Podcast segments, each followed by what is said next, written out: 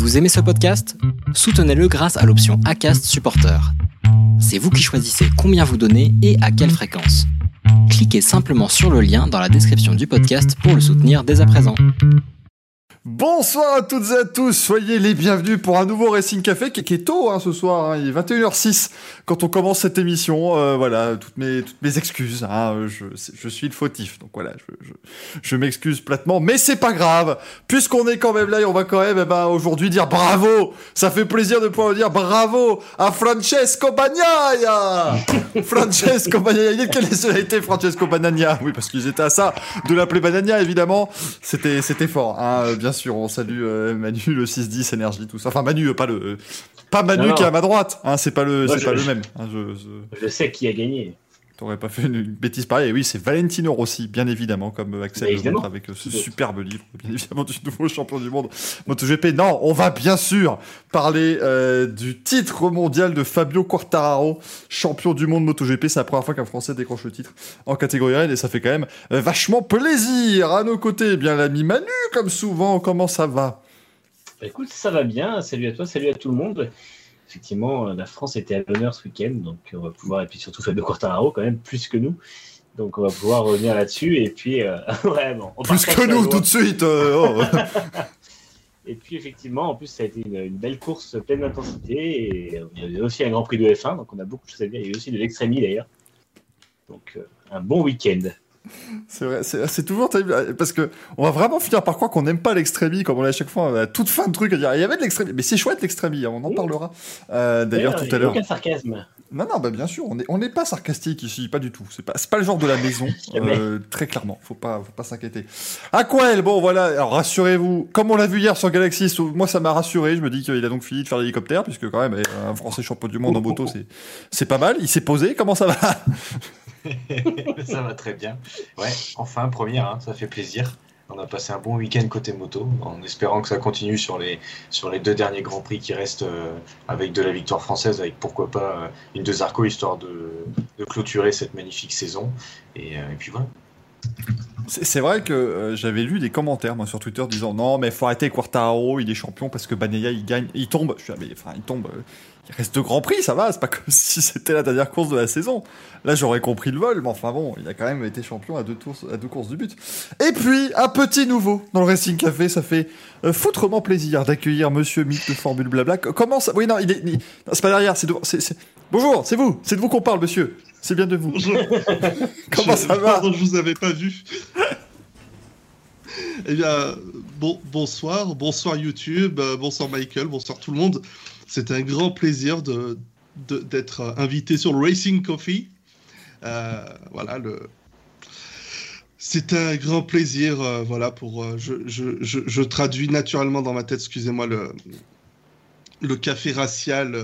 voilà, c'est une émission que j'ai toujours suivi un petit peu de près, de loin, tout ça, et je suis très heureux d'être là. Donc, merci de l'invitation et heureux de passer une bonne soirée en votre compagnie.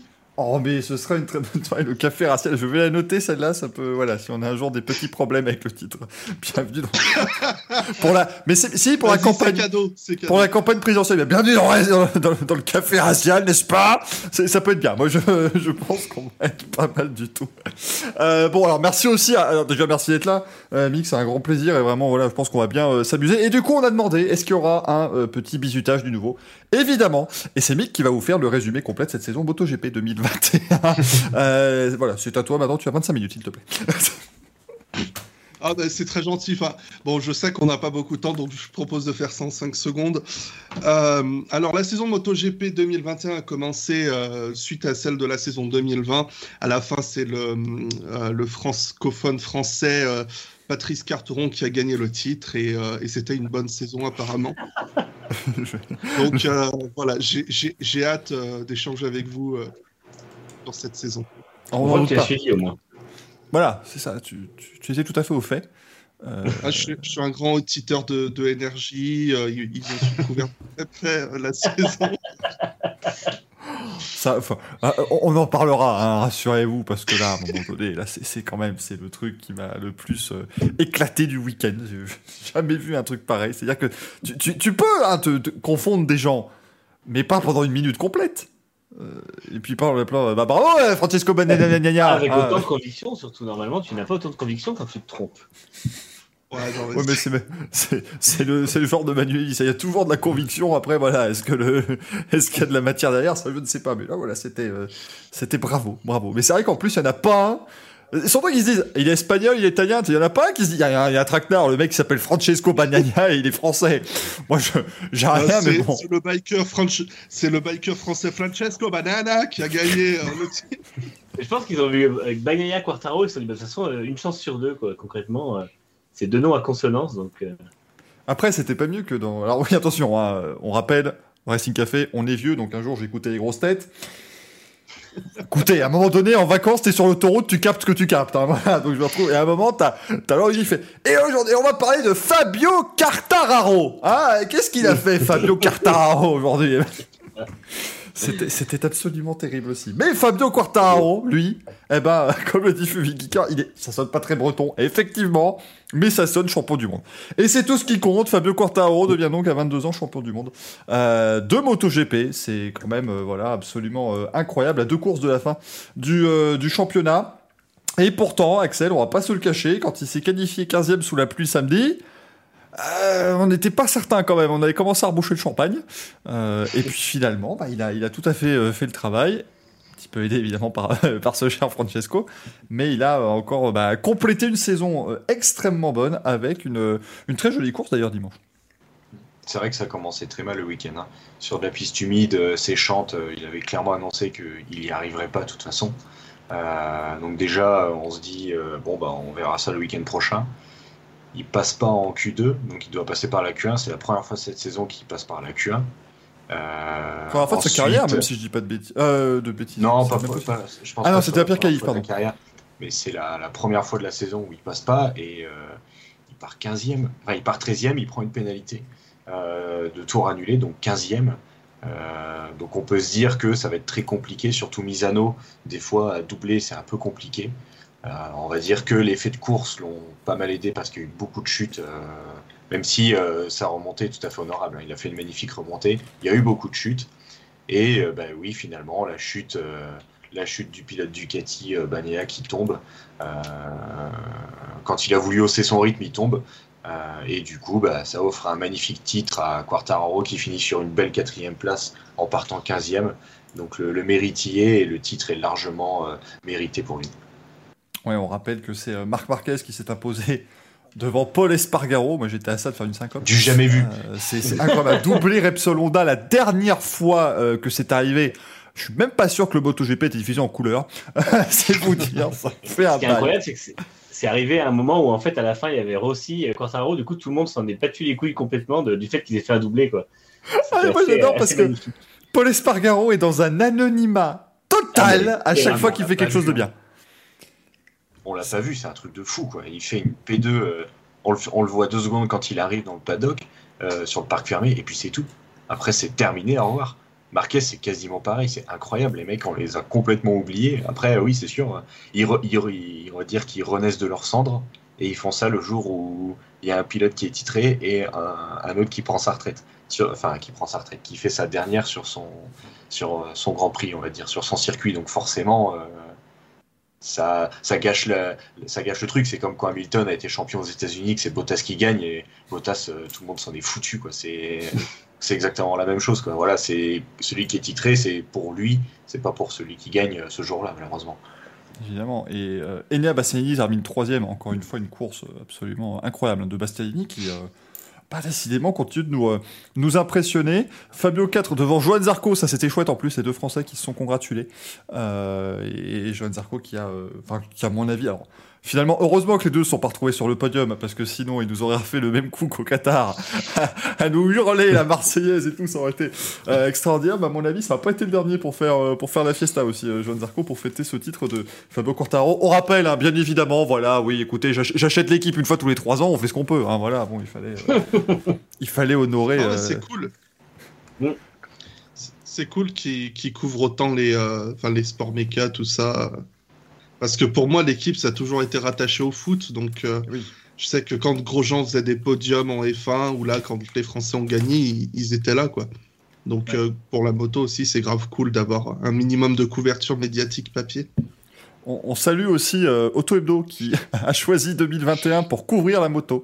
Bravo hein, euh, Enfin, je veux dire, ils ont eu le nez creux. Bon, ils ont commencé à couvrir la moto quand Quartaro est en tête du championnat aussi. C'est pas voilà, mais Quartararo devant Zarco à cette époque-là. Ils se sont dit, il y a un truc à faire. eh, ils sont, ils sont, ils sont deux premières places. Il y en a peut-être un qui va finir, il y en a peut-être un qui va aller au bout. Et, euh, et du coup, vous pouvez, vous avez pu acheter cette semaine Auto Hebdo avec euh, Fabio Quartaro en une. Ça, c'est euh, l'une des premières fois que ça a dû arriver, hein, très clairement. Et c'est pas, c'est pas habituel. Mais moi, je me faisais la, la réflexion, Manu, Axel, hier, en me disant quand même que c'est.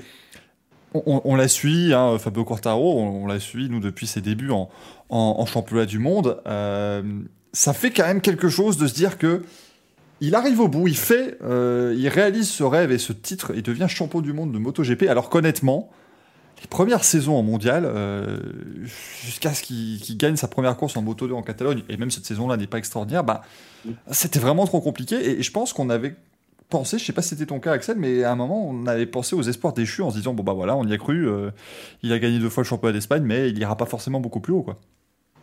Ouais, c'est vrai que j'étais euh, moi-même un peu sceptique quand on l'a annoncé chez Yamaha en MotoGP parce que c'est vrai que sa saison Moto 3 elle est un petit peu euh, euh, comment dire fantôme, invisible. La saison Moto 2 est correcte, mais mais bon malheureusement il est sur une speed-up qui n'était pas la meilleure moto du paddock. Donc il a fait des, il a fait des bonnes choses, hein, mais forcément avec une moto un peu moins puissante, c'était plus compliqué par rapport au Calex. Et bah, finalement on le voit arriver en MotoGP. Yamaha qui croit en lui, même moi j'ai, enfin, alors que pourtant, il y avait une liste d'autres très bons pilotes à ce moment-là hein, qui pouvaient monter à sa place. Yamaha a cru en lui, et ben, ça a payé, ça a fonctionné. Dès la première saison, il, il, il était là, donc euh, bah, c'est qu'à mon avis, ils ont dû le tester bien avant, euh, pendant le championnat Moto 2, et qu'ils ont dû voir qu'il était tout de suite fait pour cette moto. Il l'a montré sur ses, les deux dernières saisons et sur cette saison avec le titre.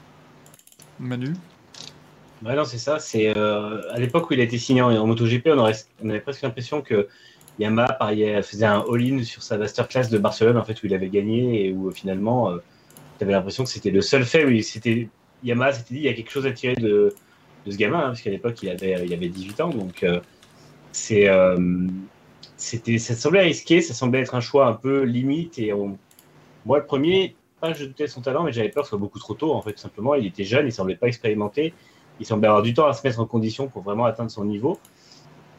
Et puis finalement, la première saison en MotoGP a vite montré qu'en fait, bah, il était déjà au niveau et il avait ce qu'il fallait. On l'a vu quand même lutter avec Marquez plusieurs fois, euh, réussir de belles choses. Et puis effectivement, euh, ça s'est confirmé au fil des euh, au fil des grands prix, au fil des saisons. Et, aujourd'hui, il est devenu la référence du, mondial. Donc c'est impressionnant. Et à la fois, on a l'impression que même si Marquez revient à son plein potentiel, aujourd'hui, Quartararo est capable de lui donner la réplique. Et c'est pas ce qu'on attend maintenant, c'est de voir, face à un Marquez qui sera de retour à son meilleur niveau, qu'est-ce que fera Fabio et est-ce que justement il aura cette capacité à faire ce que Mir n'a pas fait cette année, c'est-à-dire bah, réussir à, euh, à concrétiser derrière son titre et à montrer qu'il est encore au sommet à la saison suivante.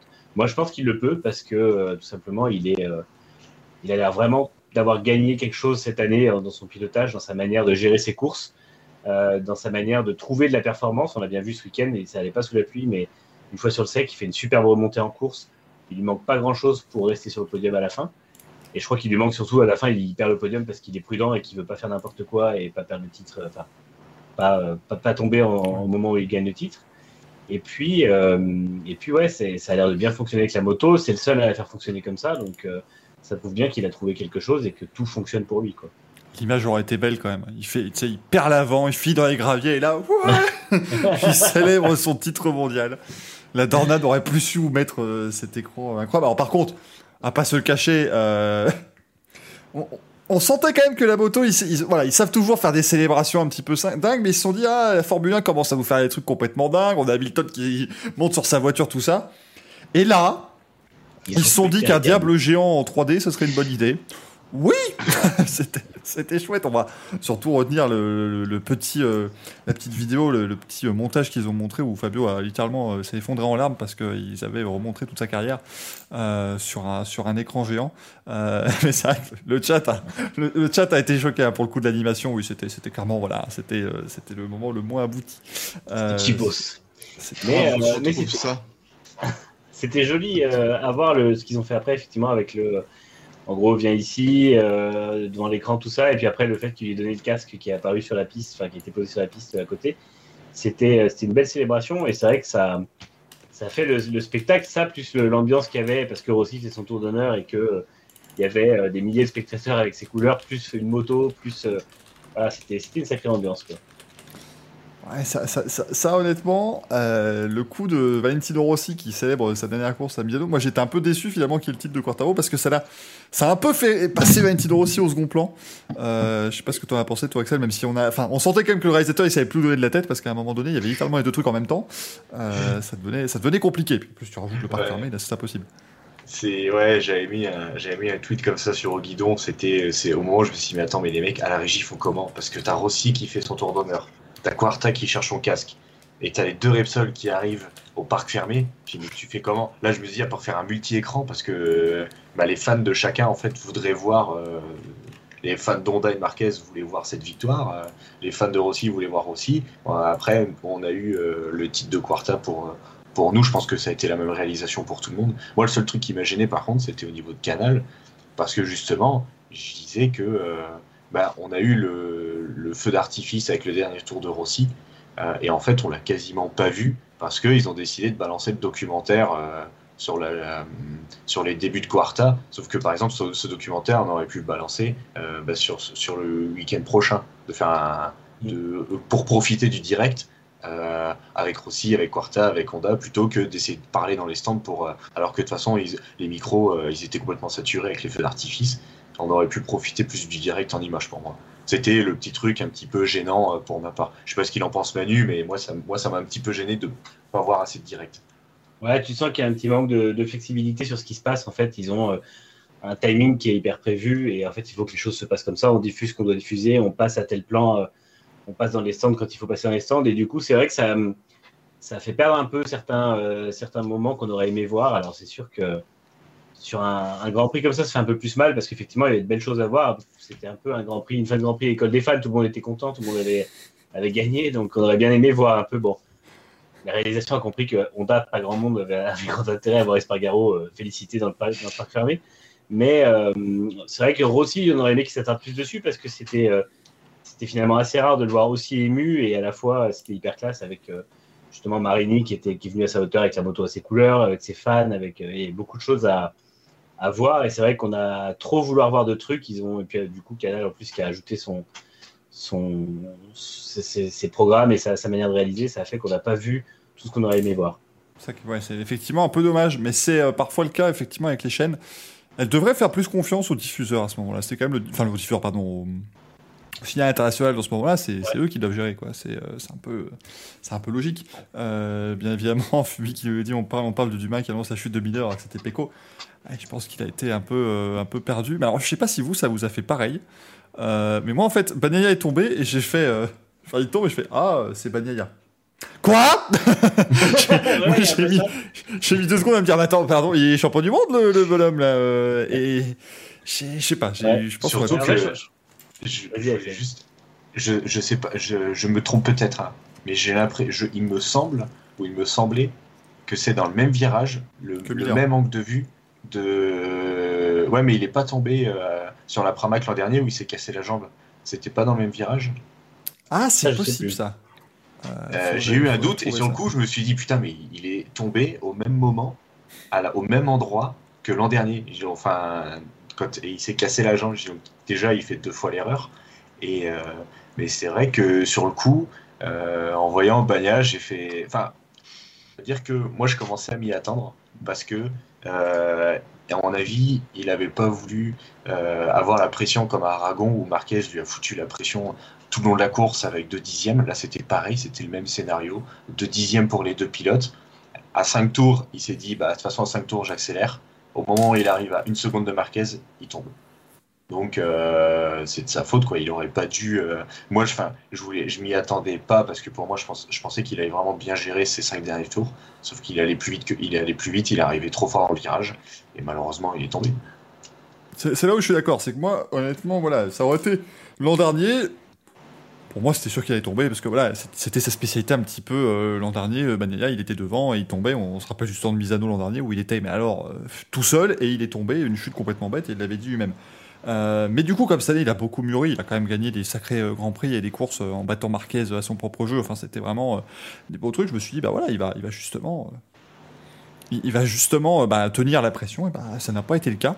Euh, et ça offre donc le, titre à, Fabio Quartararo. Alors je peux vous dire que moi, regardant la télé belge, ils étaient pas. Euh, ça leur en touchait une sans faire bouger l'autre. Hein. Ça fait. Euh, oh la chute de Bagnaia ouais, bah, c'est, le titre. Hein. Eh ouais Et le titre pour Quartaro. ça c'est fait. Qu'est-ce que tu.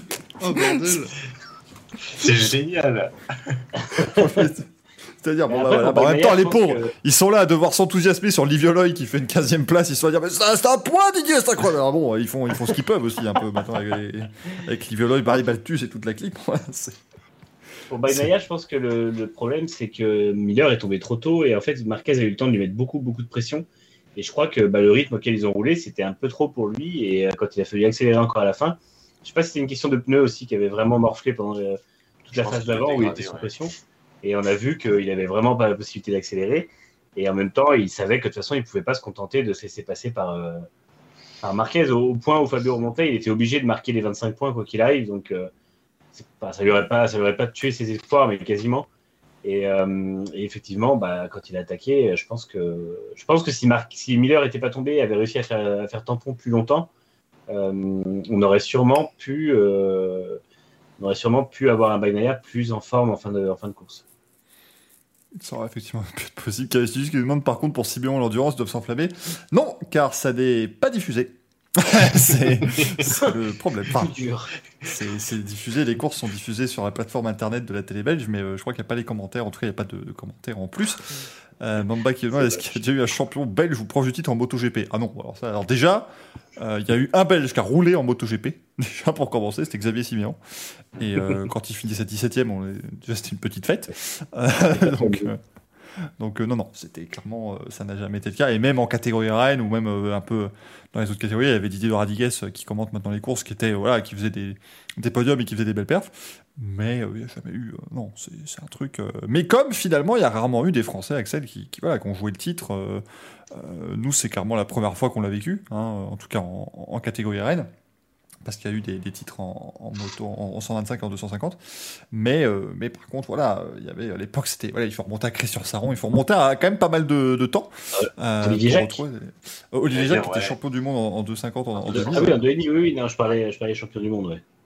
Mais c'est vrai que c'est notre premier titre, enfin notre pour un pilote français en catégorie Rennes. C'est vrai qu'on a les pilotes français ont toujours été très bons dans les petites classes. Je pense au 125 et, euh, et 250 ou après euh, Moto 3, Moto 3 ou Moto 2 avec Zarco parce qu'il a quand même deux titres et ça on l'oublie quand même, euh, on l'oublie quand même alors qu'il a deux titres en Moto 2.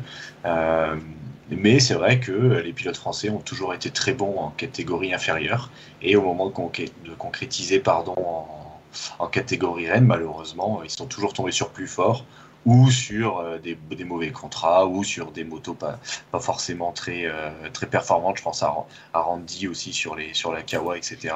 Donc c'est vrai que ça a été un petit peu euh, des cercles vicieux. Sans, sans, sans, sans, être chauvin, hein. c'est vrai que ça n'a jamais fonctionné. Là, ça fonctionne enfin. Même Zarco, hein. Zarco a, jamais eu cul avant. Il n'y a que vraiment là où, depuis qu'il est arrivé chez Ducati, où ça fonctionne vraiment comme quand il est arrivé chez Tech 3. Donc là, là, maintenant, il faut en profiter, il faut savourer. C'est ça, il va falloir profiter des deux dernières courses de la saison où euh, Patrice Carteron eh va faire sa tournée de champion du monde et ça va être quand même vachement sympathique euh, du côté de Portimao et de, Valence. Et on vivra à Valence la dernière de Valentino Rossi quand même parce qu'il faudra, euh, saluer, même s'il a fait un peu ses adieux ce week-end à mon avis, ça va être encore à un autre niveau, bien évidemment, quand il disputera sa, euh, sa toute dernière course, Valentino Rossi, qui prendra sa retraite cette année. On vous le, on vous le rappelle. Euh, Alex Rins fait sixième. Il n'est pas tombé, Alex Rins, donc euh, bravo. Hein, on, est, on, salue. il attend son bâche, mais bravo. Et, et Maverick Vignales, ça fait 8. Donc euh, ça, ça, devient, ça commence à bien marcher. Hein. Vignales et la, euh, et la Prilia, euh, ils commencent à bien la, bien la prendre en main. Ils font 7 et 8 avec aller chez Spargaro. Ça doit être là, là, pour le coup, ça doit vraiment être la première fois que les deux font, font top 10, les deux Aprilia depuis, depuis leur retour en MotoGP. Donc c'est c'est clairement, clairement très bon. Comment on peut expliquer, Axel, juste avant de, de passer à la fin, le- toutes ces chutes? Parce qu'on a quand même eu beaucoup, beaucoup de pilotes qui, sont, qui ont terminé au tas euh, lors de ce Grand Prix. Euh, ah, D'où ça peut venir pour toi? C'est un circuit compliqué. J'ai regardé, il y a eu 8 chutes, euh, enfin 8 abandons sur chute. C'est Misano, en fait, c'est une piste. euh, J'ai envie de dire, c'est un peu comme, euh, comme ou quoi, ou même, Le Mans, c'est des pistes qui sont là tout le temps, que tout le monde connaît sur le bout des doigts, mais ils veulent tellement pousser les limites. euh, je pense que c'est là où ça commence à pêcher parce que Misano, il y a des tests. il y a, enfin, il y a des tests d'intersaison quasiment tout le temps. Là, cette année, ils sont allés deux fois. Donc, euh, on va dire qu'ils veulent chercher euh, plus loin. Et euh, sur cette course qui pouvait peut-être pêcher en plus, c'était les températures. On n'a pas l'habitude de rouler sur des conditions si froides à Misano. Euh, là, on arrive vraiment sur des températures très froides en Europe. Donc, euh, c'est vraiment compliqué. Même, euh, ils ont mis le hard à Miller, ça n'a pas du tout fonctionné. Euh, Ducati s'est excusé en disant bah, on a essayé, ça n'a pas marché. Euh, pour Quarta, il avait, je crois qu'il partait avec deux médiums. Euh, lui, il l'avait, annoncé en interview à la fin. C'était uniquement pour gérer sa course et pour faire une remontée, mais il ne voyait pas gagner avec ces pneus-là parce qu'ils n'étaient pas faits pour faire une performance.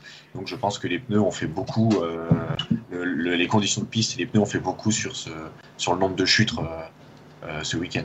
Mm, Effectivement, il y en avait, euh, pas mal, mais bon, hein, ce sont des choses qui, euh, qui arrivent. Pour Miller, je l'avoue, je l'ai senti venir. C'est-à-dire que tu le voyais derrière Bagnaia, euh, mais c'était, le pilote le moins en contrôle de l'histoire du MotoGP. Il te lançait la moto dans des trucs, c'était, absolument dingue. Et finalement, eh ben, ça s'est terminé plus tôt que prévu.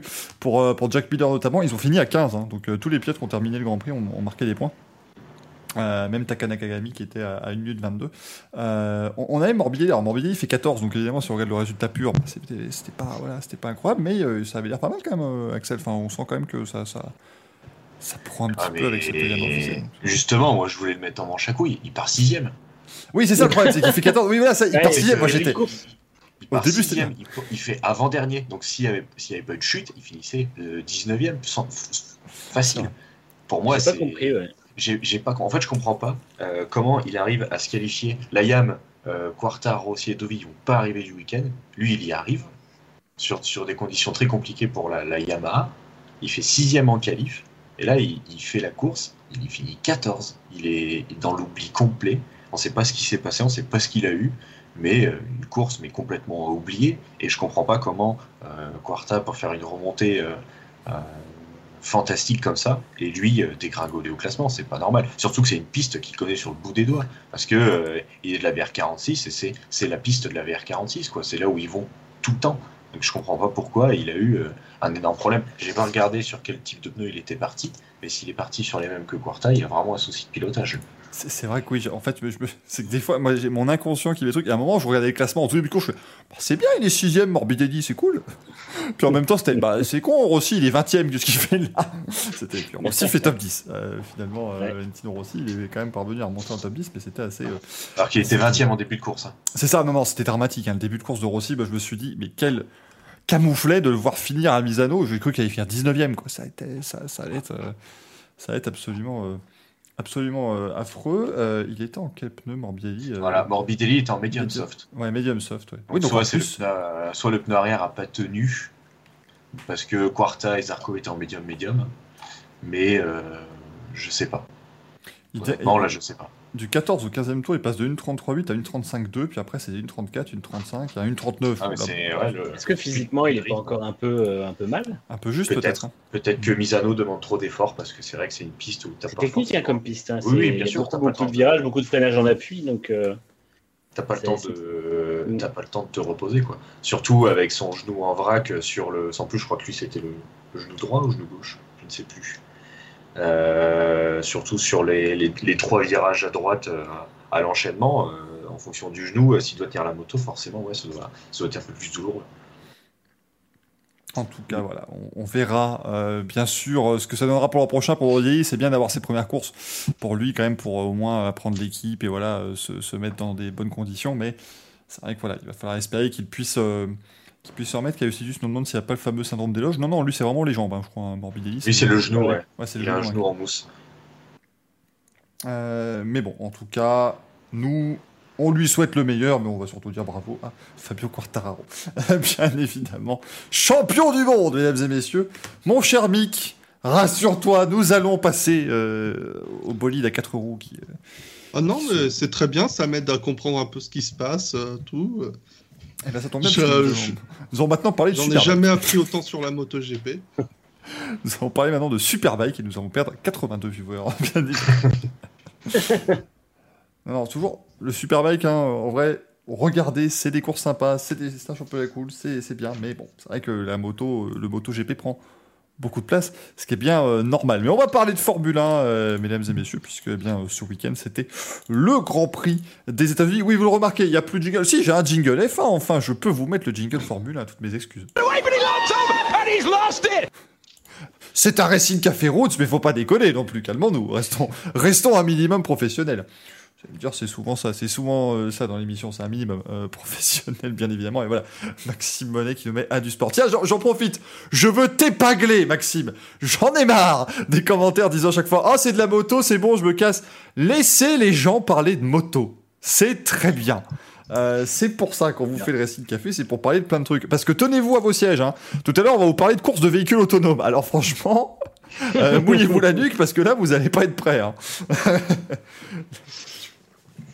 La, moto à côté, c'est euh, c'est beaucoup plus grand public. Mais donc, Max Verstappen qui s'impose euh, sur le Grand Prix des, euh, États-Unis de Formule 1 euh, ce week-end. Eh ben voilà, la lutte continue. Hein. Acte 17 maintenant entre Maxime Verstappen et, Louis Hamilton. Bien évidemment, on, est en France, on n'y est pas. Mais la lutte ben, continue. La lutte s'annonce extrêmement belle jusqu'à la fin de ce, championnat. Qu'est-ce que tu as pensé de ce Grand Prix, Mick, globalement, de cette bataille? Parce que c'est évidemment ça hein, qui nous a le plus intéressé. On rappelle que le troisième finit à 42 secondes.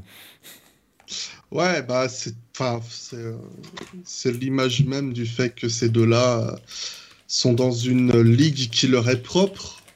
Donc, euh, ils sont, euh, ils sont incroyables et puis ils ont, ils ont tout donné ce dimanche. Et c'est les deux seuls qui ont fait le show pour moi parce que dans le peloton, euh, bah, ça galérait pour se suivre, ça galérait pour se dépasser. Verstappen et, et Hamilton, le Dirty Air, tout ça, ils sont, ils. Ils ne connaissent pas, ils y vont. Ils arrivent à se suivre, à se traquer, ils arrivent à, gérer leurs pneus mieux que n'importe qui, ils arrivent à piloter avec des pneus détruits mieux que n'importe qui. C'est c'est les deux meilleurs. Et puis, euh, je suis quand même curieux quand même de savoir où Pérez aurait fini euh, si euh, si s'était pas retrouvé à sec Mm. et, et sans ce second relais qui était un peu bizarre. Mais euh, Je réagis oh aux là deux là. meilleurs, faut pas non plus pousser. Mais continue, euh, continue ton expo. Alors euh, oui, alors actuellement il n'a pas vraiment la machine qui lui permet de le démontrer, donc euh, mais on en- je- c'est encore autre chose. Euh, donc euh, oui, c'est. Moi, je vois qu'il a fini, quand même. c'est tout ce qui compte. Donc ouais, Che- Che- Checo, il était dans le rythme hein, tout le week-end. C'était euh, peut-être son meilleur. Il finit à 42 secondes, mais c'est vrai que il, il a avoué qu'il tenait pas le coup physiquement euh, au bout de 20 tours parce qu'il était, euh, il avait pas d'eau dans sa dans sa bouteille ou je sais pas quoi. Du coup, il était euh, complète déshydratation. En plus, je crois que son second relais en médium était pas du tout optimal. Donc je serais curieux de savoir où il aurait fini sans ça. Je serais curieux de savoir où Bottas aurait fini s'il n'avait pas d'autres voitures sur le circuit. Et euh, La violence. non, mais parce que ça- ça ça l'a ralenti. Non, mais ça l'a beaucoup ralenti euh, Oui. dans sa progression. Le pauvre, il, y a- il y avait, il y avait Tsunoda, il voulait pas le laisser passer. Mais sans, sans ça, ce que je veux dire, c'est en conditions normales où seraient réellement les coéquipiers euh, par rapport à eux, quoi. Mais euh, ouais, c'était c'était une course fort, intéressante, j'ai trouvé, et, et une énième course pas chiante en 2021. Je sais plus comment on, on va faire pour se plaindre, quoi. Oui, non, moi c'est vrai que Ouais. j'aimerais officiellement m'en plaindre, justement parce que euh, 2002, 2004, tout ça, c'était très bien. hein. Moi, les courses du Ouais. mois de, les courses du mois de juillet, hein, 14 heures, il fait Oh, un cagnard pas possible. On 2013. s'endort, c'était très bien. Ah, ah, ah, À 2013, moi, c'était le pire. C'est ça qui est fou. 9 C'est qu'on a vécu 9 de des trucs affreux. Mais quand tu gagnes 9 courses Mais- de suite, où tu démarres le Grand Prix, tu sais qu'il va le gagner, c'était terrible. hein. Rappelle-toi, Michael, tu dis euh, 2002, course en plein été, tout ça, tu t'endors, et tu t'endors, tu rates le couronnement de Schumacher à première semaine de juillet, c'est ça qui est terrible. C'est vrai. Tu te réveilles, tu vois l'autre qui fait des zigzags, tu me dis, il va bien. il- Vers le ça, droite. Attendez, non mais vous- vous- le pire quand même, j'ose dire, ça aurait pu être la première victoire de Raikkonen en Formule 1 ce jour-là. Ouais, en plus. Et puis il s'est pris une, euh, une flaque d'huile et... euh, Alors, C'était terrible. Non, effectivement. Euh, pour, pour Perez ce week-end, en gros, ce qui s'est passé dimanche, si je dis pas de bêtises, dans le tour de mise en grille, euh, son, son truc d'eau a quasi, enfin, pas explosé, mais en tout cas, ça de l'eau absolument partout dans le cockpit. Puis du coup, bah, il est arrivé sur la grille, on fait, bah, c'est vide. Allez. Ouais. Courage, hein. Il fait 32 degrés. Allez. Là, il allait changer et du coup, il a pas eu 37. de, de flotte. 37, pardon. ouais. 37, donc dans un cockpit, tu montes à 50. Hein, faut pas se leurrer. À côté du moteur, euh, ça a beau être isolé. euh, ils, ont, ils ont 50 degrés dans le cockpit. Mario et puis quand isolé. tu vois les virages à haute vitesse Évidemment. du troisième secteur, euh, Mm. il est costaud le circuit quoi. Ah non, même tout le, premier, tout le premier secteur, c'est une horreur. Hein. Il, je- il montrait, là, c'était pendant les essais libres, je crois. Il y avait un indicateur en fait, où on voyait les voitures prendre, le, depuis vue du dessus, en fait, voiture, prendre le premier secteur. Et en fait, tu avais le compteur de G euh, qui passait gauche-droite. euh, et en fait, ils commencent, le premier, ils prennent de 2 G et demi, je crois, et ça finit au, au dernier virage euh, avant que ça commence à freiner, où ils sont à 4 G et demi, en fait. Et, euh, enfin, c'est, Il y a juste Suzuka qui fait pire euh, en termes de, de violence physique, quoi, en, en enchaînement. Ouais. Et c'est vrai que je pense que hum, déjà pour certains pilotes, même euh, Verstappen a dit qu'il commençait à avoir un, un espèce de voile noir à la fin niveau fatigue physique. Oui. Donc ça, ça montre quand même la, la vitesse, enfin, le, le rythme qu'ils ont tenu les deux devant, parce que comme tu dis, Mick, ils sont, ils sont à un niveau absolument euh, démentiel. Euh, et ça montre aussi la condition physique d'Hamilton, parce que lui, il se plaint jamais, il est toujours frais en descendant de la bagnole. Donc ça, je comprends pas trop comment il, comment il y arrive. C'est les légumes. c'est ça.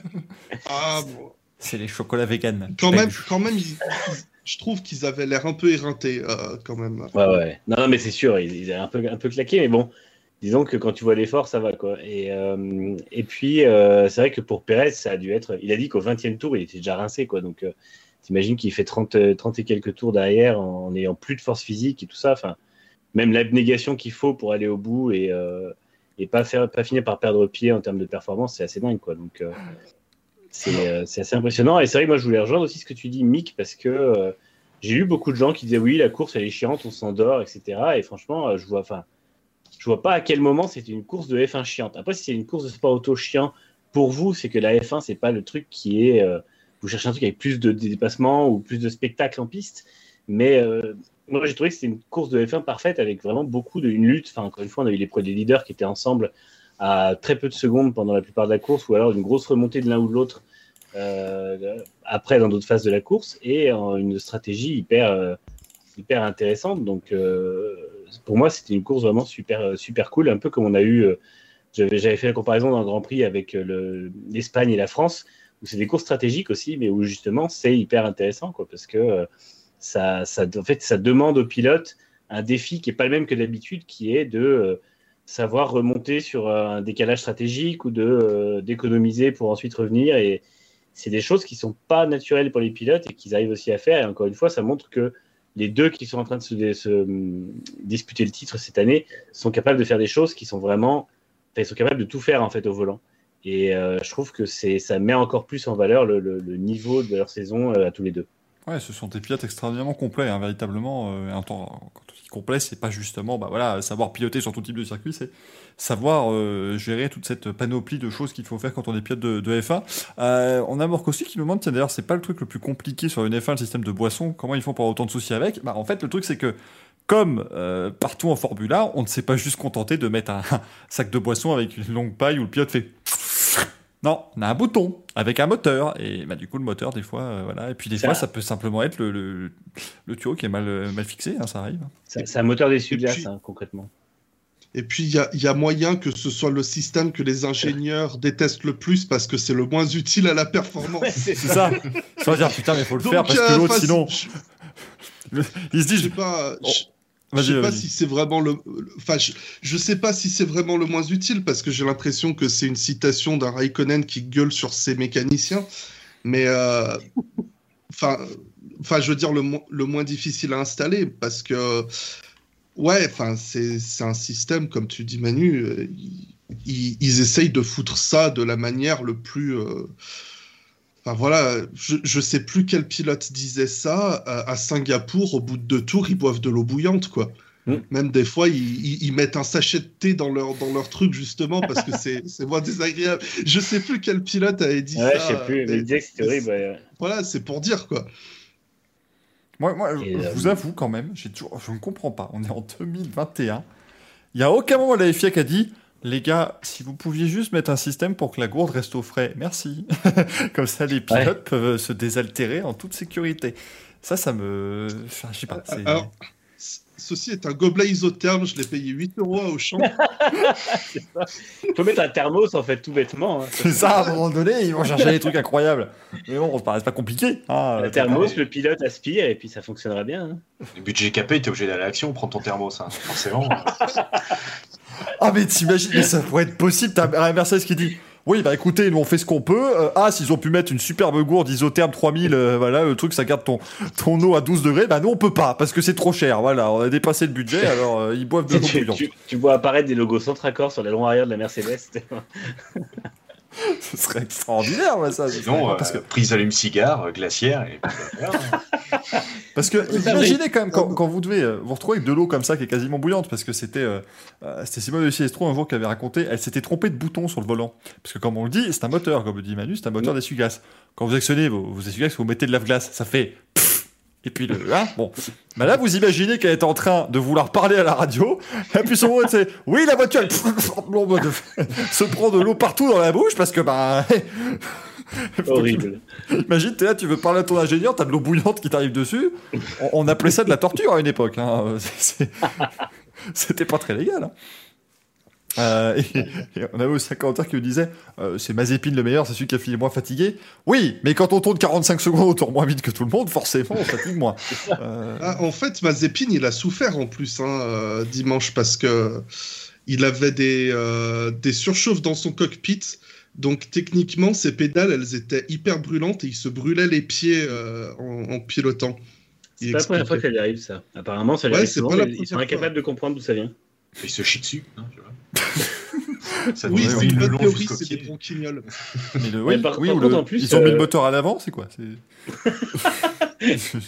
En plus, euh, Mazepin, le problème, c'est que phy- physiquement, c'est probablement le pilote le moins bien préparé du plateau. C'est pas, c'est pas pour encore lui en rajouter, c'est juste que on voit très souvent que. non, mais je, je tu vois pas autant Tsunoda pencher la tête et la poser contre le headrest euh, pendant le reste C'est normal, Manu, tu ne le vois pas dans la voiture de Ah oui, Tsunoda merde, aussi. c'est C'est pour ça.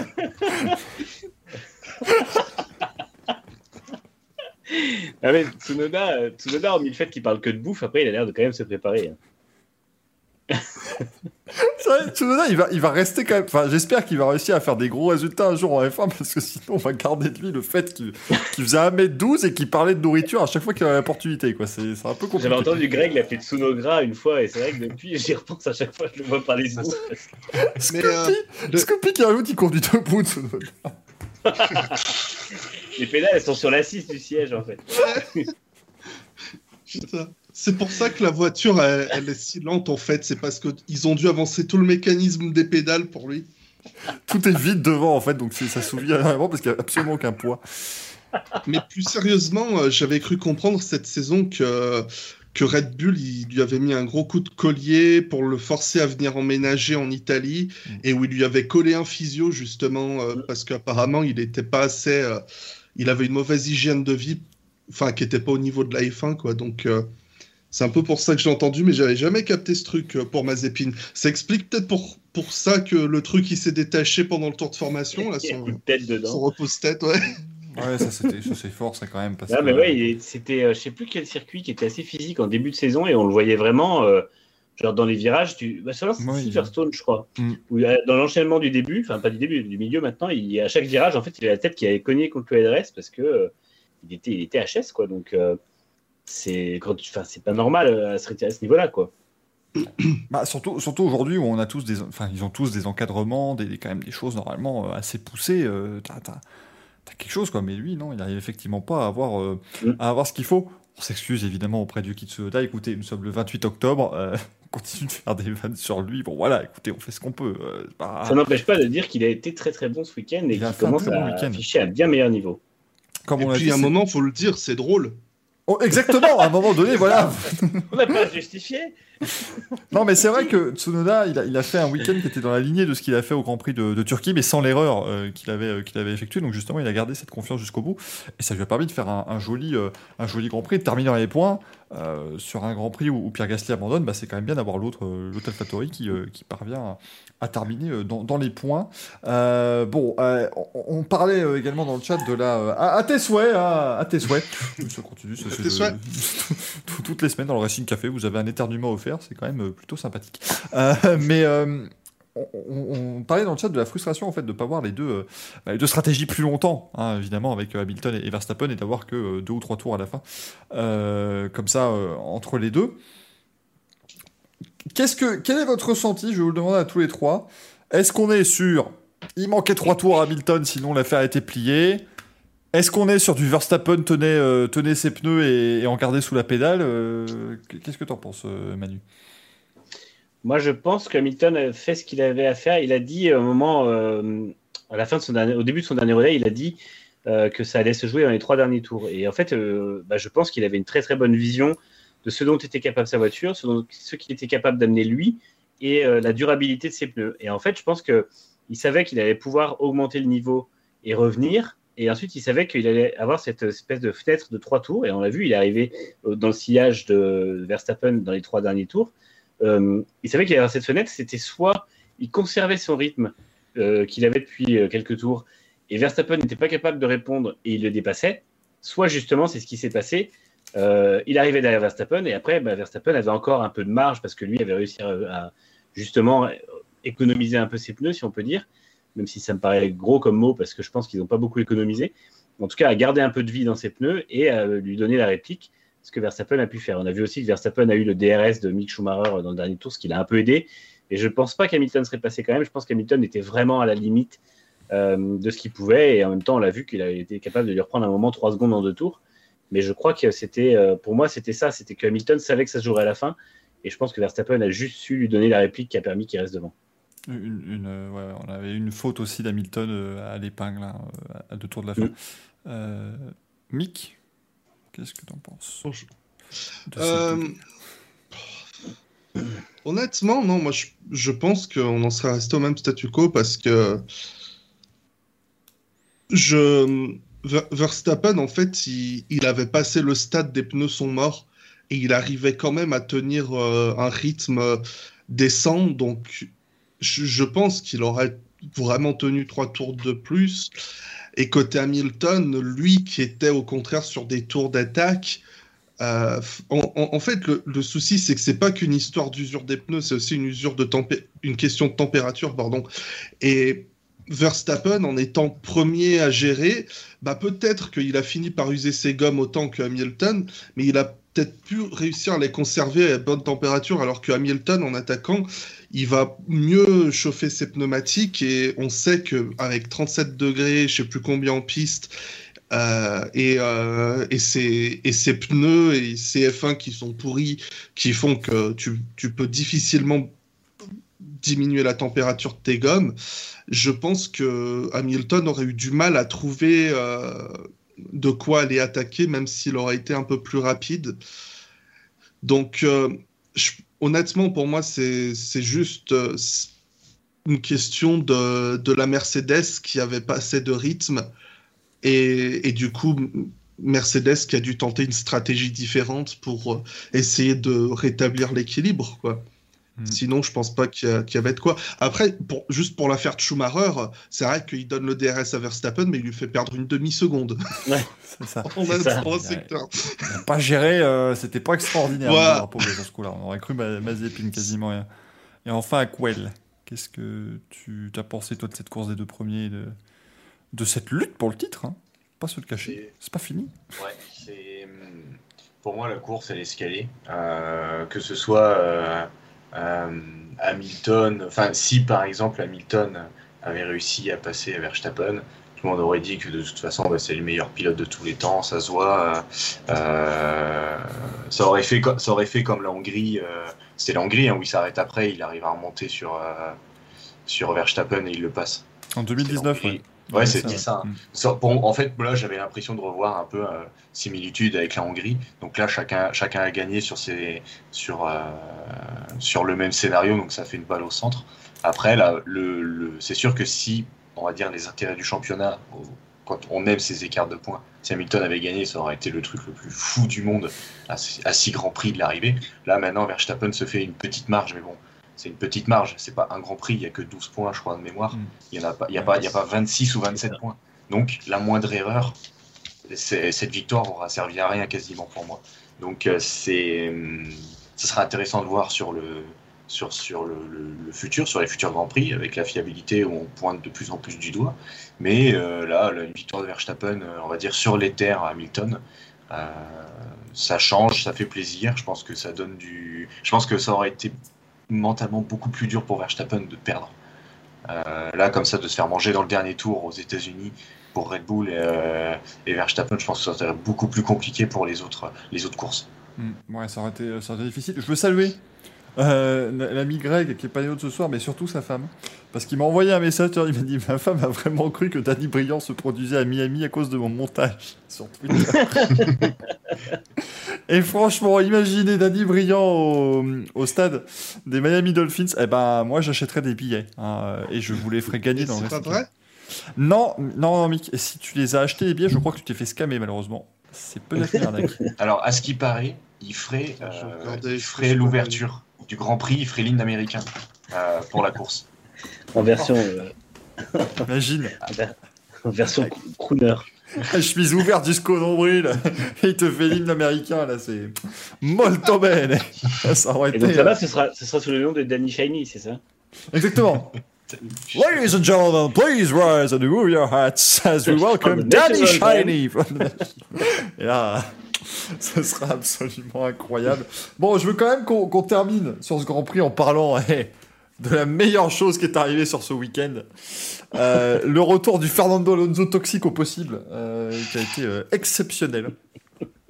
On rappelle, qu'est-ce que c'est qu'un Fernando Alonso toxique? C'est un Fernando Alonso qui dit Ah ouais Ils ont le droit de pas respecter les règles Eh ben, je vais faire pire. Je vais moins respecter que. On l'avait, on faire. vu par exemple, souvenez-vous, ce Grand Prix d'Abu Dhabi 2018 où en fin de course il y avait tellement plus rien à foutre qu'il coupe la chicane trois tours de suite pour tourner 5 secondes autant plus vite. Et ben là, il s'est dit euh, Ah bon, Raikkonen me dépasse hors piste alors que je l'y ai poussé Eh ben je vais sortir à 2 km du circuit pour passer Giovinazzi. Euh, Et je vais entraîner mon équipe là-dedans. voilà, et l'équipe va le défendre parce que je suis Fernando Alonso. On, on salue euh, Antonio Giovinazzi, hein, bien évidemment, qui s'est retrouvé cyberbully par Fernando Alonso sur tout, sur tout le Grand Prix. C'était un enfer absolu. Le harcèlement, c'est mal, on vous rappelle, les, les gens. Victime de vengeance d'un combat qu'il n'avait pas mené. C'est ça. c'est- T'avais Giovinazzi à la radio, t'as, c'est pas ma guerre C'est, il en plus. Comprenais pas ce qui se passait. Euh, mais, mais du coup, suite. bon. Ça, ça, moi, j'ai, moi, j'étais content de voir, de voir Alonso comme ça refaire n'importe quoi. Pour les gens qui aimaient Alonso il y a quelques années, euh, c'est le, le grand retour ce week-end. Moi, je, Un petit peu avec la Russie un peu. mais- moi, je l'aimais pas. Vous savez, tout le monde est là depuis le début de saison dire Ah, bon sang qu'Alonso, il est sympa, euh, il a changé. bah, moi, j'étais pas content. Euh, voilà. euh, la, la prochaine étape, c'est de dire à quel point Ocon fait un mauvais travail dans l'autre voiture. Et là, j'aurai ma, j'aurai ma saison Non. pleine. Dire que Ocon fait un bon travail, mais que lui fait encore mieux. C'est ça. C'est un très bon pilote, ça. mais je lui ai mis 23-0 en qualif. Voilà. C'est comme ça qu'on communiquait. C'est bien. Parce que là, techniquement, là, là, il se retient peut-être, mais je suis sûr que dans son blog note, c'est marqué Ok, Ocon a gagné une course, je suis 12 points devant au championnat. C'est bon, c'est noté. Voilà. Ah, c'est sûr. C'est ça. Dans cette, dans cette tête, de toute façon, c'est Ok, il a peut-être gagné en Hongrie, mais si j'étais pas là, il l'aurait pas fait. Je dis ça, je dis rien. C'est Nando. Est-ce qu'on devrait me donner le trophée? Ah, ah, À vous de décider, c'est pas à moi. Ah putain. Ah, alors, Valkyrie aussi, Alpi t'a félicité. Hashtag moteur hybride, mon ange. Alors, juste, je, je suis vieux. Hein. Est-ce qu'on pourrait m'expliquer le, le délire sur Twitter avec le moteur hybride, mon ange Parce que je n'en peux plus, moi. Mais c'est à mourir de rire. Qui c'est qui a fait le montage vidéo? Ah, je sais pas, mais c'est un génie. Parce qu'en fait, il y a une pub. alors c'est une publicité, c'est ça hein? Ouais, en fait, il y a une pub en ce moment où c'est euh, c'est genre une femme qui, euh, qui, dit à- qui parle à son enfant et qui lui explique qu'elle est en train de, de, de concevoir le moteur hybride Renault. Donc elle dit je- Maman, elle dessine un moteur hybride, mon ange. Et en gros, il y, a un- il y a un montage de fait, je sais plus qui c'est, j'aimerais bien créditer. Ah, c'est Off Tractor. Je viens Ah, de c'est le voir, c'est Off excellent. Et en fait, t'as la, t'as la pub, et juste après, Oui. t'as le, t'as le double abandon sur panne de, la, de Renault, d'Alpine. Et du coup, c'est euh, particulièrement réussi. Le pire, c'est que cette pub que Renault a fait, ils l'ont balancée au début de la saison euh, cette année. Euh, elle est insupportable parce qu'elle doit durer une minute, une minute trente. Où en fait, tu vois, tu vois bah, justement la, la mère de famille, tu la vois partir travailler, etc., faire des réunions, des meetings, un G, etc. Et après, bah, tu as le gamin au téléphone euh, parce qu'elle, elle est forcément, elle est à l'usine de temps en temps. Tu vois un petit peu euh, des images de l'Alpine euh, sur piste, etc. Tu vois que pendant les courses, elle est, elle est à, à, à Viry-Châtillon, etc. Et, film. et, et en fait, non mais c'est un film le truc. Et puis tu as le gamin qui appelle sa maman en disant bah Non, ça s'appelle de la que- propagande. ah oui c'est c'est- ouais c'est limite une propagande. hein. Et du coup euh, tu as le gamin euh, au téléphone et puis euh, bah tu as la mère elle dit bah maman elle, co- elle construit un moteur hybride et ça finit sur le beau logo Renault. Ouais, c'est incroyable. Et Ah, ben ouais. maman, elle fait pas du bon travail. Maman, elle a Ouais, raté mais là, quelque c'est- l'aileron arrière bon. euh, Si, Maman, si elle maman, va perdre son travail. si maman, elle montait mieux le MGUH, les Alpines, elle gagnerait plus. Mon ange. Fernando, il pourrait doubler en ligne droite. C'est pas obligé Ah, de faire des dive bombs. Imagine, Alonso, tu lui montres la pub, il va, il va pas être content du tout. Qu'est-ce que c'est que cette merde Racine XB qui dit Maman, elle va designer des gourdes maintenant. Je vu, c'est génial. Euh, Eh ben, Alors, mais- peut-être que maman, elle va se mettre à fabriquer des gourdes isothermes pour Red Bull. Et là, si la Bible dire, voilà, mais c'est pas normal, attends, euh, you don't have to go from Renault to uh, Red Bull, hein, it's not, uh, it's not of the team works. It's not the way to do it. Euh, please, please be careful. Hein, c'est ce qui me, ce qui me décevait le plus chez, chez Ciel à Bull, c'est qu'il terminait pas ses phrases par un petit 1 bien français, parce que c'était totalement ça, Alexandre. C'était vraiment le fait, you know, I mean, uh, you know, of course, uh, it is very difficult, hein, it is very difficult to, to drive the car, you know, uh, but, uh, you know, it's, it's very, uh, it's very sad that he has to leave, hein. c'est vraiment, ça, il ça être- n'était pas encore à 10 sur 10 sur ce qu'on appelle communément l'échelle Panizzi, en fait, où tu as vraiment ce, cette, cette masterclass en anglais. And the Tim. ah, hélicoptère, tells him stop, and he don't stop, and me, uh, paf, Allez, mon team Tim, ça. Raymond Tim, On en a des bons hein, avec Jean Alésite. euh, tu, Ouais. tu sens l'accent, l'accent du Sud quand il parle en anglais. C'est clair. mais c'est un exploit. hein. Yeah, uh, it's not, uh, it's not uh, good uh, what, what is happening, but uh, you know, it's pretty good. c'est, c'est, on, on le rappelle, hein, c'est les meilleurs français, de toute façon, ceux qui parlent en anglais en n'ayant rien à foutre et en gardant le même accent qu'en français, c'est magnifique. hein. Yvan Muller. Regardez Jean et- Todd. Yvan Muller, c'est une merveille pour ça. Le mec, il parle, mais comme s'il parlait français avec des mots, euh, tu sais, juste écrits en anglais, en fait. C'est incroyable. C'est, un amic aussi, Jean Todd. Il est incroyable, Jean Todd, parce que Ouais, j'entends- Jean Todd, il parle avec les intonations du français, et ça, c'est fort, quand les langues Ah n'ont non, rien à voir. Ça s'appelle les racines, Mais- monsieur. Parce que ça, il parle avec euh, l'accent, enfin le, le parler du daron euh, qui est là le vendredi soir et qui en a plus rien à foutre.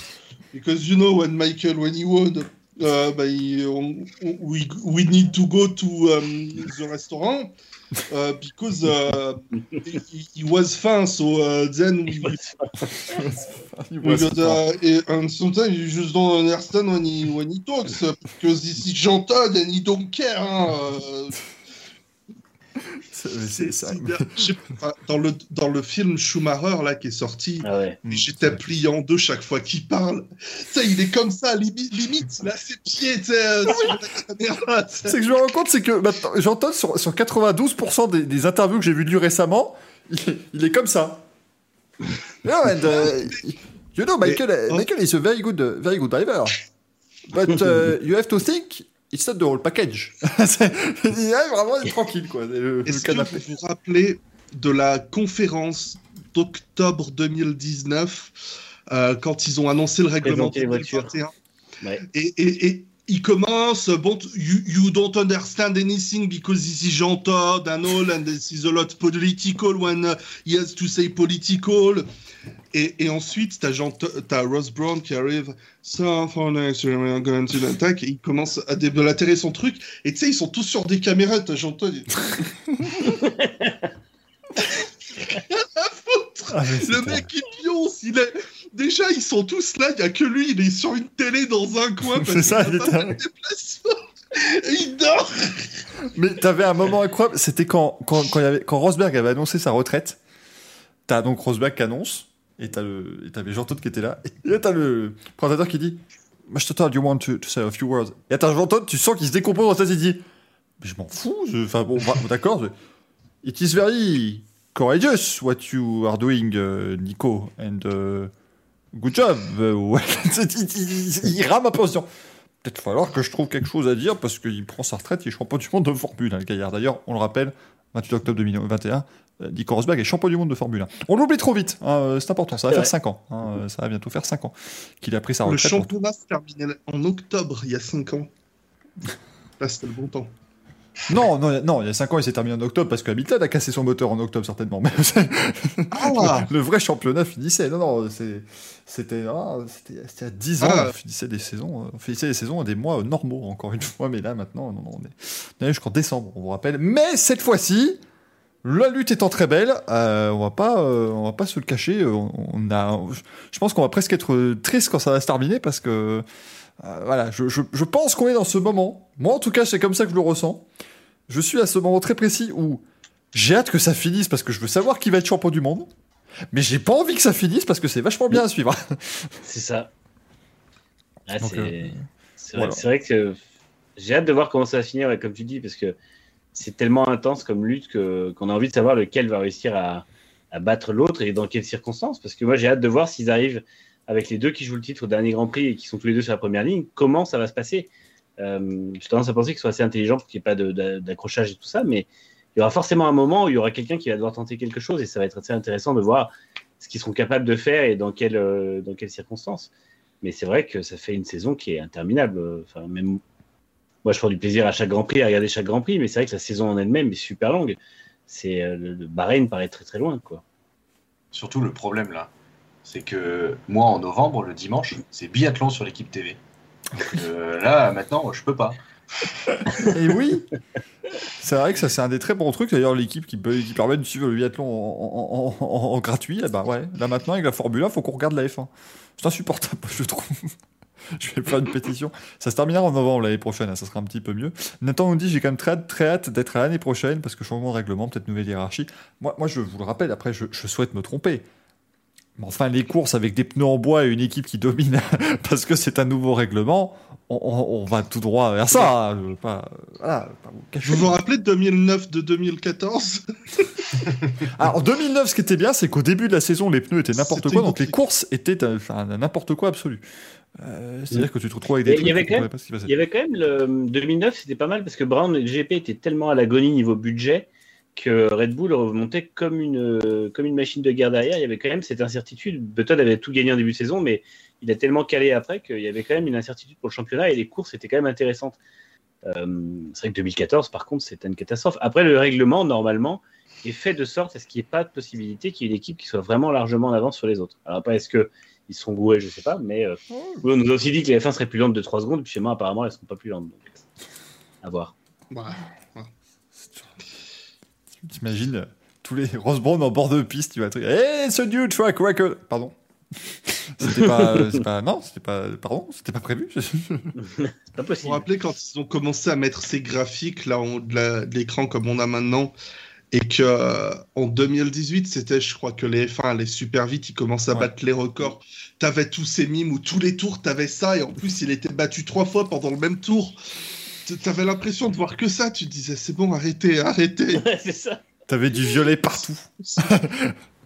C'était l'écran était violet. Alors que oui, on nous demande, tiens, Fubikikom dit Entredi champion 2022. On en parlera dans les news. Moi, je vais mettre une pièce. Je pense qu'une équipe Andretti sera pas champion en 2022 à F1. Voilà, je veux... je prends des risques. De... Mais effectivement, ça Moi, je semble mal barré. Sauber. T'imagines Alfa Romeo qui, qui devient champion du monde.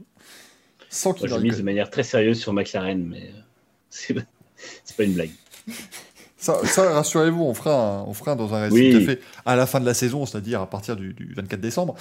on fera, on fera un Racing Café où on fera nos petits pronostics, tout ça, on demandera un petit peu à, à tout le monde, bien sûr, voilà, ce qu'on voit pour cette saison 2022, et on pourra, bien sûr, rigoler tous ensemble en décembre 2022 quand on se sera tous plantés et qu'on l'avait pas vu venir le titre de Nicolas Latifi avec la Williams, mais bon, ça après, euh, chacun verra. Alors honnêtement, si ça arrive, j'arrête définitivement de regarder la Formule 1 et d'en parler sur Internet.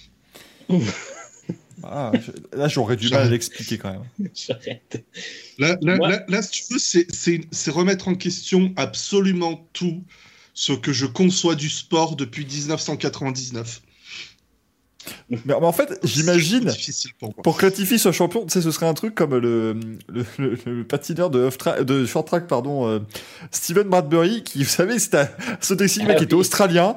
Et en fait, en demi-finale, eh ben, il y en a un qui tombe devant lui, donc il se qualifie en finale sans avoir rien fait. Et puis en finale, les trois tombent devant. il, est, il gagne comme ça, il est champion olympique.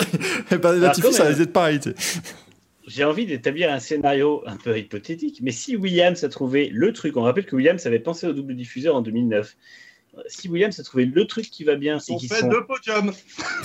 c'est vrai aussi. Non, Mais c'est- euh, ils en ont pas fait en fait en 2000. en 2009, ils n'ont pas dû en faire. Non. Ah, c'est- ou c'est ouais, c'est- ils en ont Ah, pas si, fait. C'est- Il y a, il y a Rosberg, Singapour, non? Ouais, Ah, non. Rosberg a dû en faire. Non, c'est en 2008 qu'il fait le podium Ouais. derrière Ah oui. Et oui, il fait, ils font Mais pas de attends, podium en vérifier 2009. ça. Mais Il n'empêche a que pas de si podium. Chez Williams. si Williams C'est a une voiture ultra dominatrice, 2008. Ouais, ils font, ils font pas de podium en 2009. Nico Rosberg Ouais, c'est domine ça. le Grand Prix de Malaisie et donc il marque un demi-point, puisqu'il finit huitième. Alors qu'il a dominé le début de course. il a chier. Mais n'empêche que. Nakajima, il a mis, euh, je sais même pas s'il a mis un point de la saison, je crois, Nakajima. Non, non, non, non, non, monsieur. Non, non. non, non. Donc c'était bien de penser au double diffuseur. euh. Ouais, c'est vrai. Ah ben, Après, la voiture était ratée au tour, c'est une chose. Mais n'empêche que si Williams fait une voiture dominatrice, alors c'est très peu probable, mais on ne sait jamais, euh, Latifi aura au moins autant de chances qu'Albon de l'emporter, puisqu'Albon découvrira l'équipe. Tandis que Latifi est Ouais, prêt à ouais. être leader, comme il a dit de ses propres mots. Moi, je me mets du même côté que Mick. hein. Moi, je suis désolé, mais euh, non, non, si l'an prochain. Eh, on a vécu Button Barrichello toute la. Déjà, c'était déjà compliqué. Euh, de les voir lutter pour Ouais, le mais titre, mais heureusement Button a prouvé derrière que c'était un, un grand champion. Mais là, Voilà, si tu me vends le truc Latifi Albon, là je vais avoir du mal. Là, En, en vrai, j'y crois pas une seconde non plus. Non, et, et c'est surtout que, enfin, je, je place pas Albon très haut dans mon estime, mais pour moi, il est mille fois meilleur que Latifi. Déjà, il l'a prouvé dans le simple fait que quand il l'a rejoint chez Dams en 2018, Mhm. il lui a coulé une énorme pilule. Ouais. Et, et Latifi, on n'en a toujours pas entendu parler en F2. euh, Enfin. depuis, c'était sa troisième saison. Albon, il venait plus ou moins de débouler. En plus, je me rappelle que début 2018, Albon, c'était en mode Bon, j'ai une place, je te fais rouler une course. hein. Ah ouais, il faisait les courses week-end la place, euh, rapporte les thunes ou tu dégages. Et ensuite, il gagne à bas coût. Ouais, c'est bon, je te garde, mais euh, trouve des thunes. C'était ça, euh, la F2 de Dams. Enfin, Albon, il, il était sur la sellette, quoi, un peu comme Barrichello en 2009 pour le coup. Le, le Blizzard Santov qui nous dit Alpine sera champion, vous l'aurez vu ici en premier. Ah, Je peux te dire que Ouais. si, si ça marche, moi il y a où elle est 23 grands prix où je veux pas être étanche. Le problème, c'est que même Butkowski n'y croit pas vraiment, mais Laurent aussi non plus. Donc, euh, Putain, mais c'est pas possible quoi. S'il vous plaît, essayez au moins d'avoir Fier Project. De 100 Alors que-. C'est con parce que c'est une des équipes qui a le plus vite abandonné. euh, Enfin, concrètement, ils ont abandonné 2020 en 2018, donc euh, enfin 2021. Donc, euh, ça aurait pu, euh, ça, pourrait bien marcher, mais mais ouais, on a l'impression qu'ils y croient pas, alors que pourtant c'est clairement ceux qui ont travaillé avec, avec Alfa Romeo, c'est ceux qui ont attaqué le plus tôt à travailler sur 2022, quoi. Je me dis tiens, qu'il avait maman travaillé sur le double règlement, mon ange. Évidemment. Évidemment. Et Mamba qui nous dit si Tsunoda devient champion la saison prochaine, il sera le plus petit champion de toutes les catégories reines de chaque sport mécanique. Ah bah il y avait avec Dani Pedrosa qui pouvait lutter de toute façon. hein. Ouais, mais il sera le plus petit parmi les plus grands. Exactement. Tous les grands champions. Tsunoda. Ça marche, ça marche. C'est bon, c'est validé. Allez, allez, hop. Au pire, si, si Pedrosa est plus petit, on pourrait dire que Tsunoda est le plus petit champion en un seul morceau, puisque Pedrosa s'est cassé à peu près partout. On rappelle que vous pouvez jouer à Docteur Maboul avec Dani Pedrosa. hein, C'était la, la, fameuse, la fameuse image de BT Sport où les mecs avec Dani Pedrosa. Il est cassé de partout. hein, Il a quatre fois. Voilà, débrouillez-vous avec ça. Euh, Thomas qui me demande, il est si petit que ça, Pedrosa? Ah non, mais c'est un, c'est un joker, la- hein, Pedrosa. Je te trouve la taille rapidement. 1m58. Ouais, non, non, c'est- un il est- centimètre de moins que Tsunoda. Ouais, non, il est, il est pas grand, hein, Dani Pedrosa. On rappelle que c'était le, il faisait, il faisait polémique quand il arrivait en MotoGP en 2006 parce qu'il faisait genre 45 kilos et que t'avais les pilotes qui disaient Non, mais attends, il nous prend 25 km en ligne droite. C'est comme quand vous faites du karting avec ce pote qui fait 10 kilos de moins que vous et que tu sors d'un virage et tu le vois partir. Tu dis Bah voilà, c'est fini. Bah là, c'était pareil. Mais à chaque ligne droite de, de MotoGP. C'était absolument incroyable. Mamba, lui, au moins, évidemment, nous parle de, de notre rêve à tous. On aurait aimé voir Yuki Tsunoda sur le podium avec Shaquille O'Neal à côté. Euh, Bah, c'est l'échelle 1-2, non? Enfin, c'est... un truc comme ça. C'est c'est un, tri- c'est un tiers, un tiers, ouais. Yuki Tsunoda, c'est le modèle de soufflerie de Shaquille O'Neal en fait.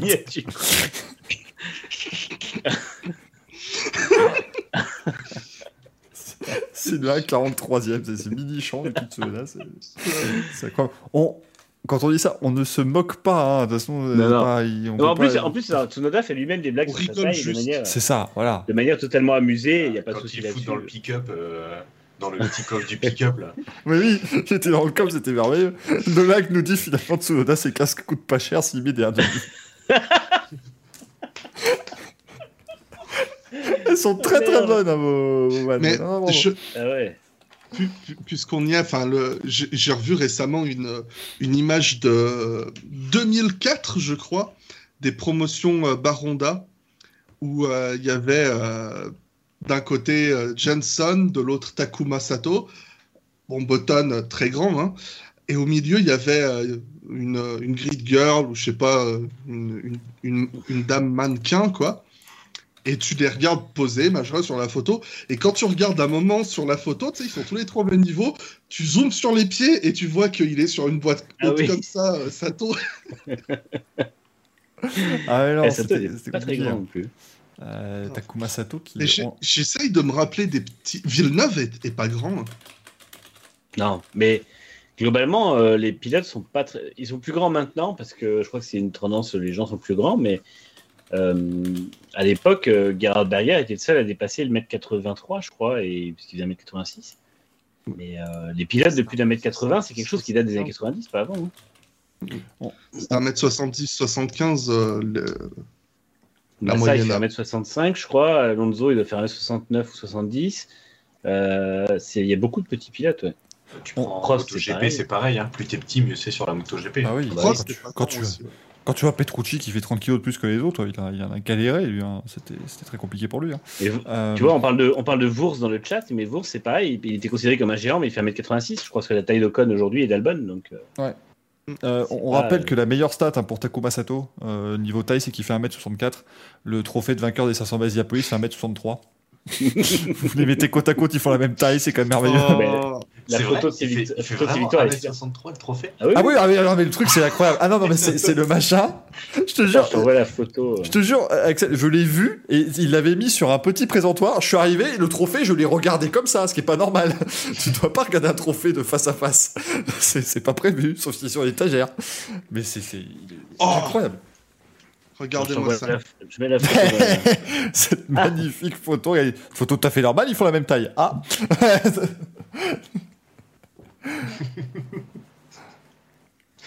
On va garder ça dans un coin là, comme ça. C'est incroyable. Les vieilles boîtes en bois.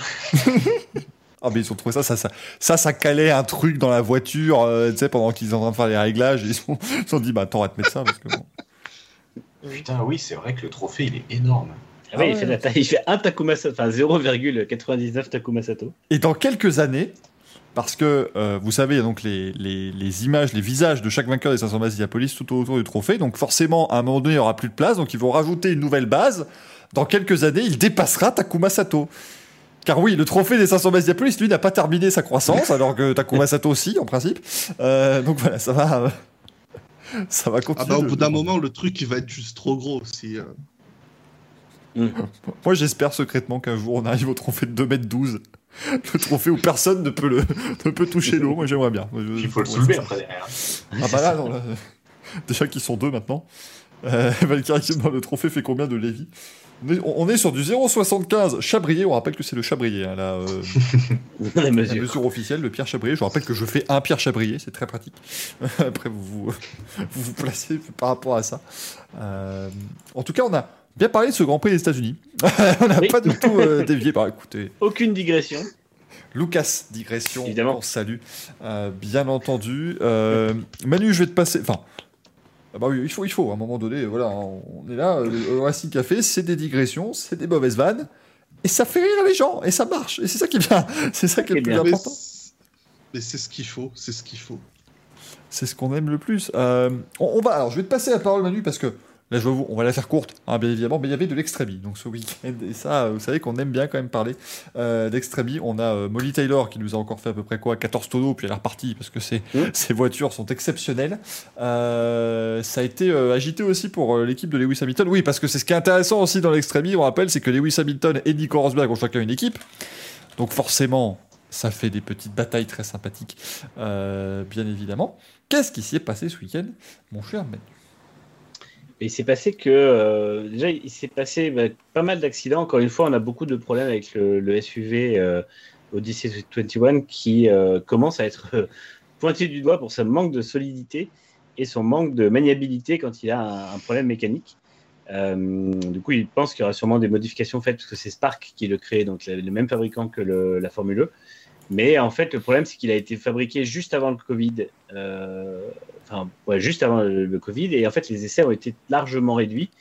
Donc, il pense que le manque d'essais du SUV pose problème pour ce qui est de, l'avoir testé dans toutes les conditions. Et aujourd'hui, ils ont un manque de fiabilité, un manque de, robustesse, euh, notamment sur les suspensions. On voit beaucoup de cases de suspension.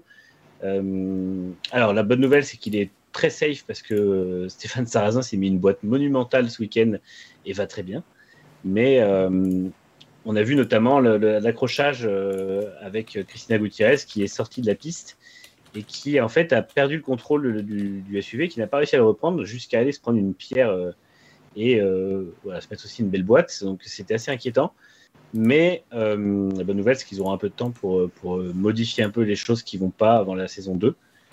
Euh, puisque il y aura y aura 3 4 mois de enfin y aura 4 mois d'intersaison. Et sur le plan sportif, bah, c'est toujours euh, l'équipe de Rosberg qui domine, qui a gagné encore et qui est toujours en tête du championnat. Donc c'est Molly Taylor et euh, Johan Christopherson qui sont maintenant avec 16 points d'avance sur Gutiérrez et Sébastien Loeb, qui sont donc l'équipe de Hamilton et qui sont deuxième. Alors c'est vrai qu'ils étaient, euh, ils espéraient faire mieux, mais effectivement cet accident les a, leur a coûté cher. Et puis euh, en troisième, on a Katie Munnings et Timmy Hansen qui sont euh, troisième du championnat avec un point d'avance sur l'équipe de Jenson Button, puisque lui a son, son équipe. Et il euh, pilotait il à la reste base, donc- d'ailleurs, Button, mais il a Ouais, il il rendu, justement, il a lâché l'affaire parce qu'il ne se sentait pas à l'aise au volant du SUV. Tout le monde a dit ouais, c'est parce qu'il connaît pas assez le- ce type de véhicule. Et en fait, il s'avère que euh, il a juste pas eu trop le feeling de, de ce qui se passait avec sa, sa voiture. Et, euh, et puis, euh, donc, il reste une course qui a été déplacée finalement. Attends, j'ai perdu le championnat. Oui, c'est au Jurassic euh, maintenant, enfin c'est en Ouais, Angleterre. c'est le Jurassic. Express donc en Angleterre, euh, qui sera la dernière manche de la saison, le 18-19 décembre 2021, et qui donc euh, bah, couronnera un champion, soit l'équipage Rosberg, soit l'équipage Hamilton. On en vient à la lutte entre les deux, avec un, pour l'instant un avantage sur Molly Taylor et Jo- Johan Christopherson, qui sont quand même vraiment un cran au-dessus de Christina Gutiérrez et Sébastien Loeb depuis le début de saison. Euh, ouais, ouais, on, on rappelle hein, que ça devait être à la base en, en terre de feu, en, en Argentine, cette dernière manche, et puis qu'ils ont dû annuler évidemment à cause du Covid. Et- on- Vas-y, Manu. Oui, non, c'est que celle, celle qui était, euh, celle qui était en Sardaigne ce week-end devait être, euh, je sais plus où de mémoire, mais c'était pas en Sardaigne, il est pas, ils ont été obligés de rapatrier toute la fin de saison en Europe en fait. euh, et l'an prochain, ils ont commencé déjà à signer a priori avec l'Écosse, enfin discuter avec l'Écosse pour en faire un là-bas. Je pense qu'ils vont essayer en saison 2 de pas trop voir gros au niveau des, des destinations. Et puis euh, voilà, notamment là, c'est un moment pour des questions de Covid. Euh, puisque ils amènent le- les bateaux, euh, enfin tout fonctionne par bateau, donc ils, arrivent très tôt sur place et ça donne quand même des choses un peu compliquées au niveau des, euh, de la logistique. Ouais, c'est un paquebot qui est, euh, qui est euh, le, le centre névralgique du, du championnat, mais on rappelle d'ailleurs. Android Gag qui avait dit que de toute façon, non, non, mais vous savez, euh, c'était pas un problème qu'on n'aille pas en Argentine, c'est pas à cause du Covid, c'est formidable parce qu'on peut vraiment montrer les problèmes directement chez nous, c'est quand même bien mieux que de parcourir le monde pour montrer les soucis euh, du réchauffement climatique, c'est pas du tout ce qu'on voulait faire dès le début. voilà, c'est toujours, toujours bien. Savoir manier la communication, c'est toujours euh, très pratique, bien sûr. Tu voulais rajouter toujours, quelque chose, Bic Non, non, non, non. Ah, j'ai cru, pardon, je soutenais à mort. euh, Caius qui nous dit que Chadwick est absente. Bah oui, évidemment, elle, elle roulait en W Series. Elle est devenue championne d'ailleurs. Ce week-end, encore une fois, Jamie Chadwick. Bon, euh, bravo à elle. C'est très fort ce qu'elle fait. Est-ce que c'est une grosse surprise? Pas, tant que ça non plus. Est-ce que ça va déboucher sur quelque chose? Pas tant que ça non plus. Sans doute non plus. Voilà, c'est un peu le, problème. Alors, alors je, je sais qu'il y avait un, un- Sur la première saison, il y avait un prix pour, euh, pour la championne, pour l'aider dans sa carrière, et que voilà, Chadwick, elle a gagné, euh, le prix lui a servi à rien. Mais cette année, le prix, il sert à quelque chose, ou c'est juste qu'elle peut pas reparticiper l'an prochain? J'ai aucune idée. Je crois qu'il n'y a, euh, pas c'est- de- il y a pas grand chose de. Elle peut participer l'an prochain, mais je crois qu'elle veut pas de toute façon, parce que bon, je pense qu'elle pense. Ah non, elle peut pas, c'est... c'est- Ah oui, ils avaient autorisé cette année parce que justement il y avait eu euh, le Covid, je crois, mais. Euh, parce Non, c'est a parce que la première saison, c'était pas un championnat FIA, donc c'était pas considéré comme un feeder. D'accord. Ok. Et maintenant, c'est considéré comme un feeder, donc le champion peut pas refaire une saison. Oui, non, mais je sais pas ce qu'elle va faire l'an prochain parce qu'il pas. n'y a pas vraiment de place en F3 euh, qui semble l'attendre. De toute façon, le problème c'est que l'an dernier, vu qu'il n'y avait pas de W Series, elle avait fait une, saison en championnat euh, Formule régionale, euh, by Renault, Alpine, etc. Mais en fait, ça, hum, ça s'est mal passé. Elle était chez Prema et elle a été largement dominée par ses équipiers. Donc euh, c'est un peu le débat qu'il y a eu toute la semaine sur, le, sur Twitter, notamment qu'est-ce que la W Series peut, euh, peut apporter pour qu'on ait vraiment des femmes qui arrivent à monter après en F3, F2 et euh, potentiellement F1. Euh, la question aujourd'hui, c'est de savoir comment on va démarcher euh, des jeunes pilotes en karting ou F4 pour essayer justement de leur dire bah voilà, on vous, on vous donne, on vous donne votre chance en espérant que vous alliez euh, conquérir ensuite des équipes de F3. Donc c'est un peu compliqué. Et on voit que le recrutement fait par les W Series, aussi euh, sympa soit-il, n'était pas, euh, était pas très bon, puisque déjà on a des pilotes qui dépassent les 30 ans sur le plateau. Et de toute façon, ce c'est pas des pilotes qui ont un très bon niveau. Encore une fois, malheureusement, il n'y a, pas de, vrai talent dedans. Alors je pense qu'il y a des, filles qui sont en F4 ou en karting qui auront largement plus de talent et de potentiel pour aller justement en F2 F1.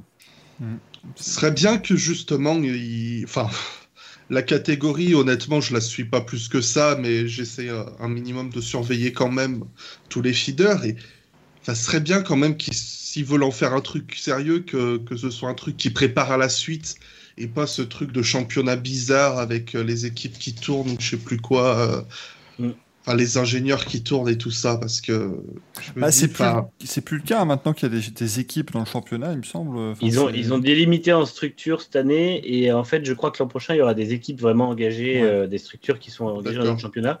Et je crois qu'ils garderont quand même quatre voitures pour des sélections. euh, Ah oui, donc, faut espérer, faut espérer que les équipes arriveront à trouver justement des, des filles un peu plus euh, prometteuses que celles qui est actuellement.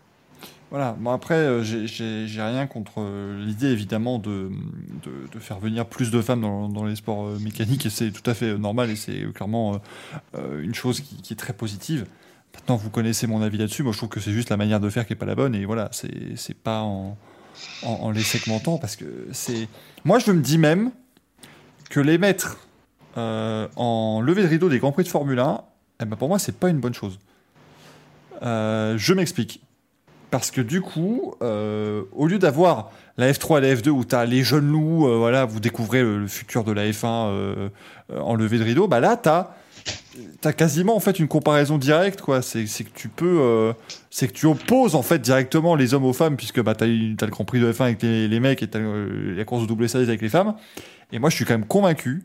vous mettez sur les euh, 400 000 personnes qui sont venues à Austin par exemple ce week-end, euh, t'en as la moitié qui se disent ah ouais, bah d'accord enfin vous m'excuserez mais enfin les filles ça roule euh, 40 secondes au tour moins vite. Euh, voilà sans, sans aller plus loin vous voyez sans vouloir chercher à aller plus loin.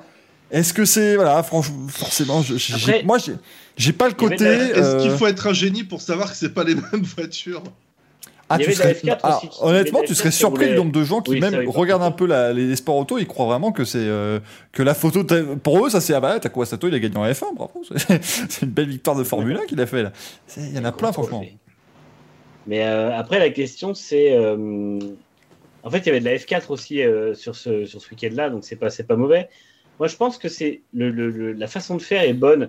À cette échelle-là, entre la F4 et la F3, c'est bien de dire on va donner leur chance aux femmes. En fait, il faut voir qu'en karting, entre les familles qui veulent pas leur donner leur, leur, le- le- le- leur chance, entre les sponsors qui préféreront aller vers un pilote parce qu'ils pensent à terme que c'est un pilote homme qui va, euh, qui va être capable de, gagner, etc., je pense qu'il y a vraiment beaucoup de femmes qui sont oubliées dans le, dans le, dans le processus. Et c'est bien justement de pouvoir leur donner plus proche de l'échelle FIA, qui est la F3, F2, F1, euh, ce côté où on leur dit voilà, tu, peux te, mettre en valeur avec d'autres pilotes à côté de toi et on, on prend les meilleures filles ou femmes euh, possibles à cette échelle-là pour ensuite les envoyer face à ce qui sera déjà les meilleurs hommes. Mais par contre, il faut que la sélection de ce championnat-là, elle soit redoutable. Alors je pense qu'en amenant des équipes, ça va faire que ça va être mieux parce que les équipes ils mettent leur fric et le but c'est d'avoir un retour sur investissement pour justement, euh, si c'est des structures qui sont en plus en F3 et F2, elles vont vouloir profiter et capitaliser sur ces pilotes pour les emmener plus haut. Mais euh, tant qu'on aura des pilotes qui viennent, enfin voilà, c'est des pilotes qui viennent du GT, c'est des pilotes qui n'étaient pas forcément, euh, qui étaient presque des fois des non connus, mais pas forcément dans le sport auto.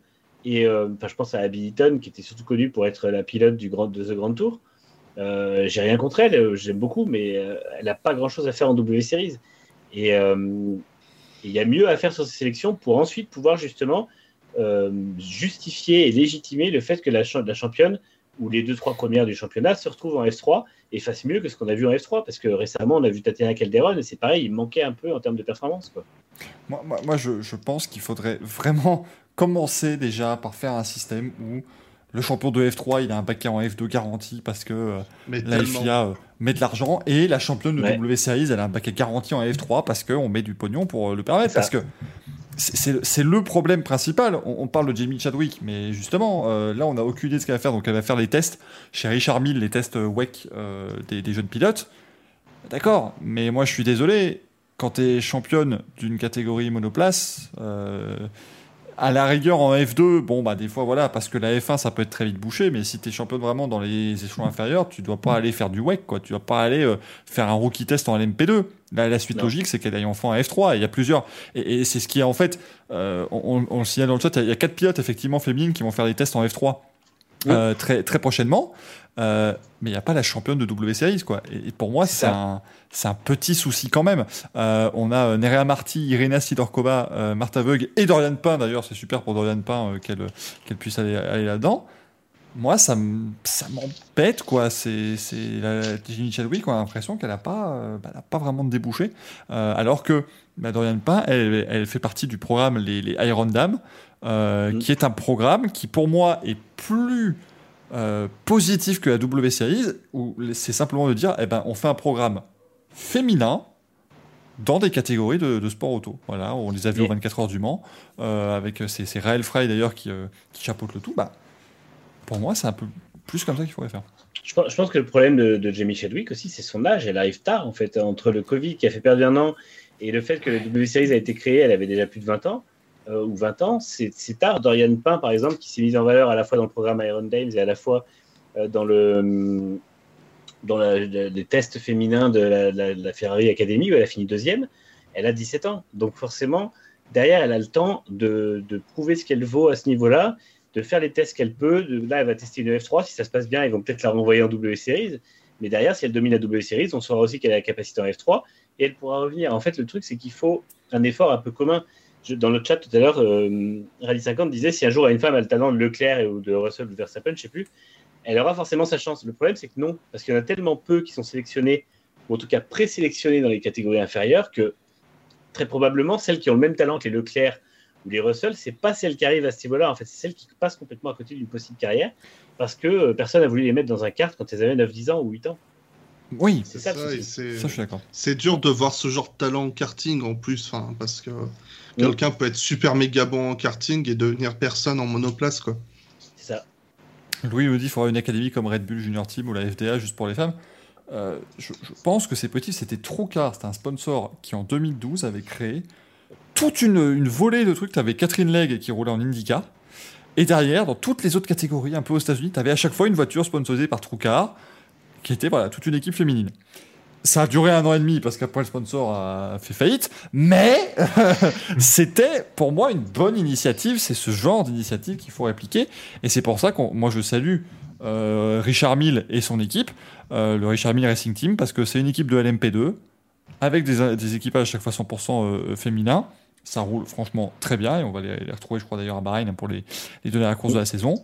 Euh, les Iron Dames aussi, enfin voilà, c'est des choses comme ça.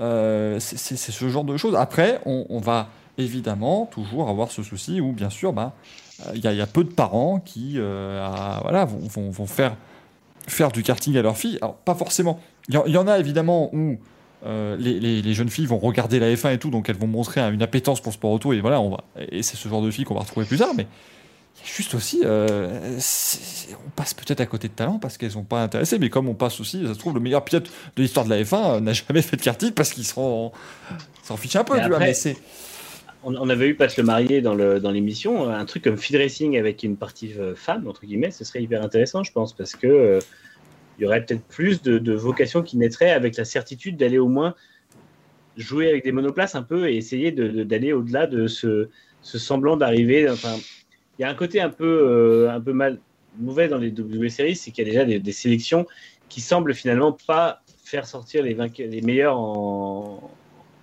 tête, quoi. Donc euh, c'est un peu le problème. Et euh, le souci aussi, c'est que Chadwick, je pense que si elle a rien qui est prévu ou pas grand chose de prévu, c'est parce que la hype est un peu retombée par rapport à son premier titre. Pourquoi? Parce qu'entre temps, elle est là en, en, et ça s'est mal passé. Et ensuite, elle est revenue dans une discipline où elle avait déjà gagné et elle a eu du mal, entre guillemets, elle a, gagné le titre de manière moins évidente que la première fois. Et ça, bah, c'est comme euh, Schwarzman en F2.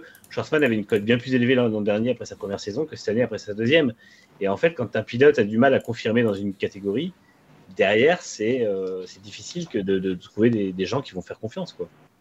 La joie, elle, a remporté donc 500 000 dollars, euh, Jimmy Chadwick, pour ce titre. Bah, c'est le problème, en fait. Ouais. 500 000 dollars, tu te payes pas une saison en F3, quoi. Non. Donc, euh, à partir du moment où t'as pas, euh, pas les sponsors derrière, c'est compliqué. Par contre, moi, je travaille plus toute ma vie.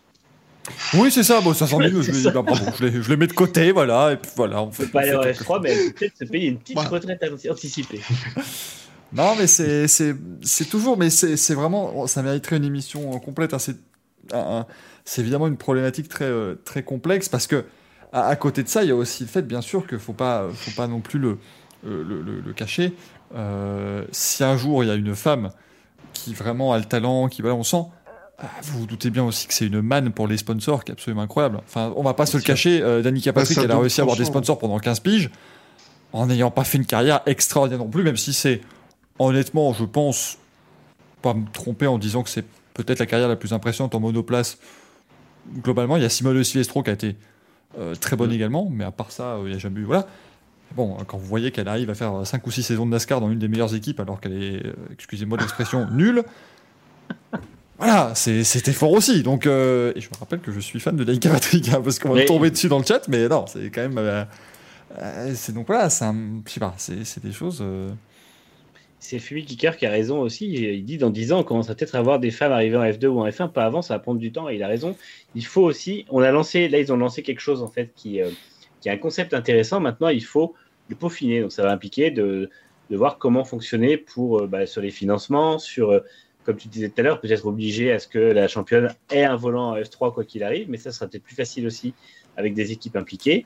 Et puis, faire en sorte qu'il y ait plus d'argent qui soit consacré à la gagnante, etc. Et peut-être qu'effectivement, dans 5-6 ans, on aura un championnat, ou en tout cas un concept qui tient vraiment la route, et un championnat qui avancera bien euh, et qui pourra enfin donner euh, ce qu'on attend de lui.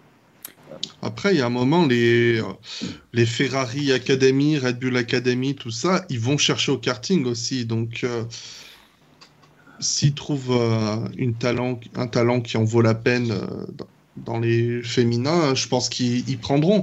Il y avait Bert Beth, euh, elle est en, elle est en Ouais, Beth Visser, voilà, qui était intégré au programme Red Bull en 2010 avec les Ricardo, Verne, Sainz, tout ça. Euh, non, c'était plus la. Oui, oui, c'était cette, euh, cette portée Kvyat, tout ça. C'était après, je crois. Je sais qu'il y avait Kvyat, Sainz dans, dans le lot. Enfin, c'était cette portée-là de, de, la filière Red Bull. Donc, euh, et, et, honnêtement, j'ai jamais trouvé que euh, ils ont fait ça pour des raisons marketing parce que, euh, enfin, ils ont jamais été super lourds sur le fait. Regardez, il y a une fille chez Red Bull dans le projet junior, c'est la future star. Comme, euh, comme d'autres peuvent le faire. euh, Enfin, ils peuvent un peu insister dessus parce que ça, comme, comme disait Michael, euh, ça va attirer un œil médiatique, des sponsors, tout ça. Donc, euh, je, je pense qu'on peut aussi compter sur ces filières-là pour, euh, pour en sortir deux, trois.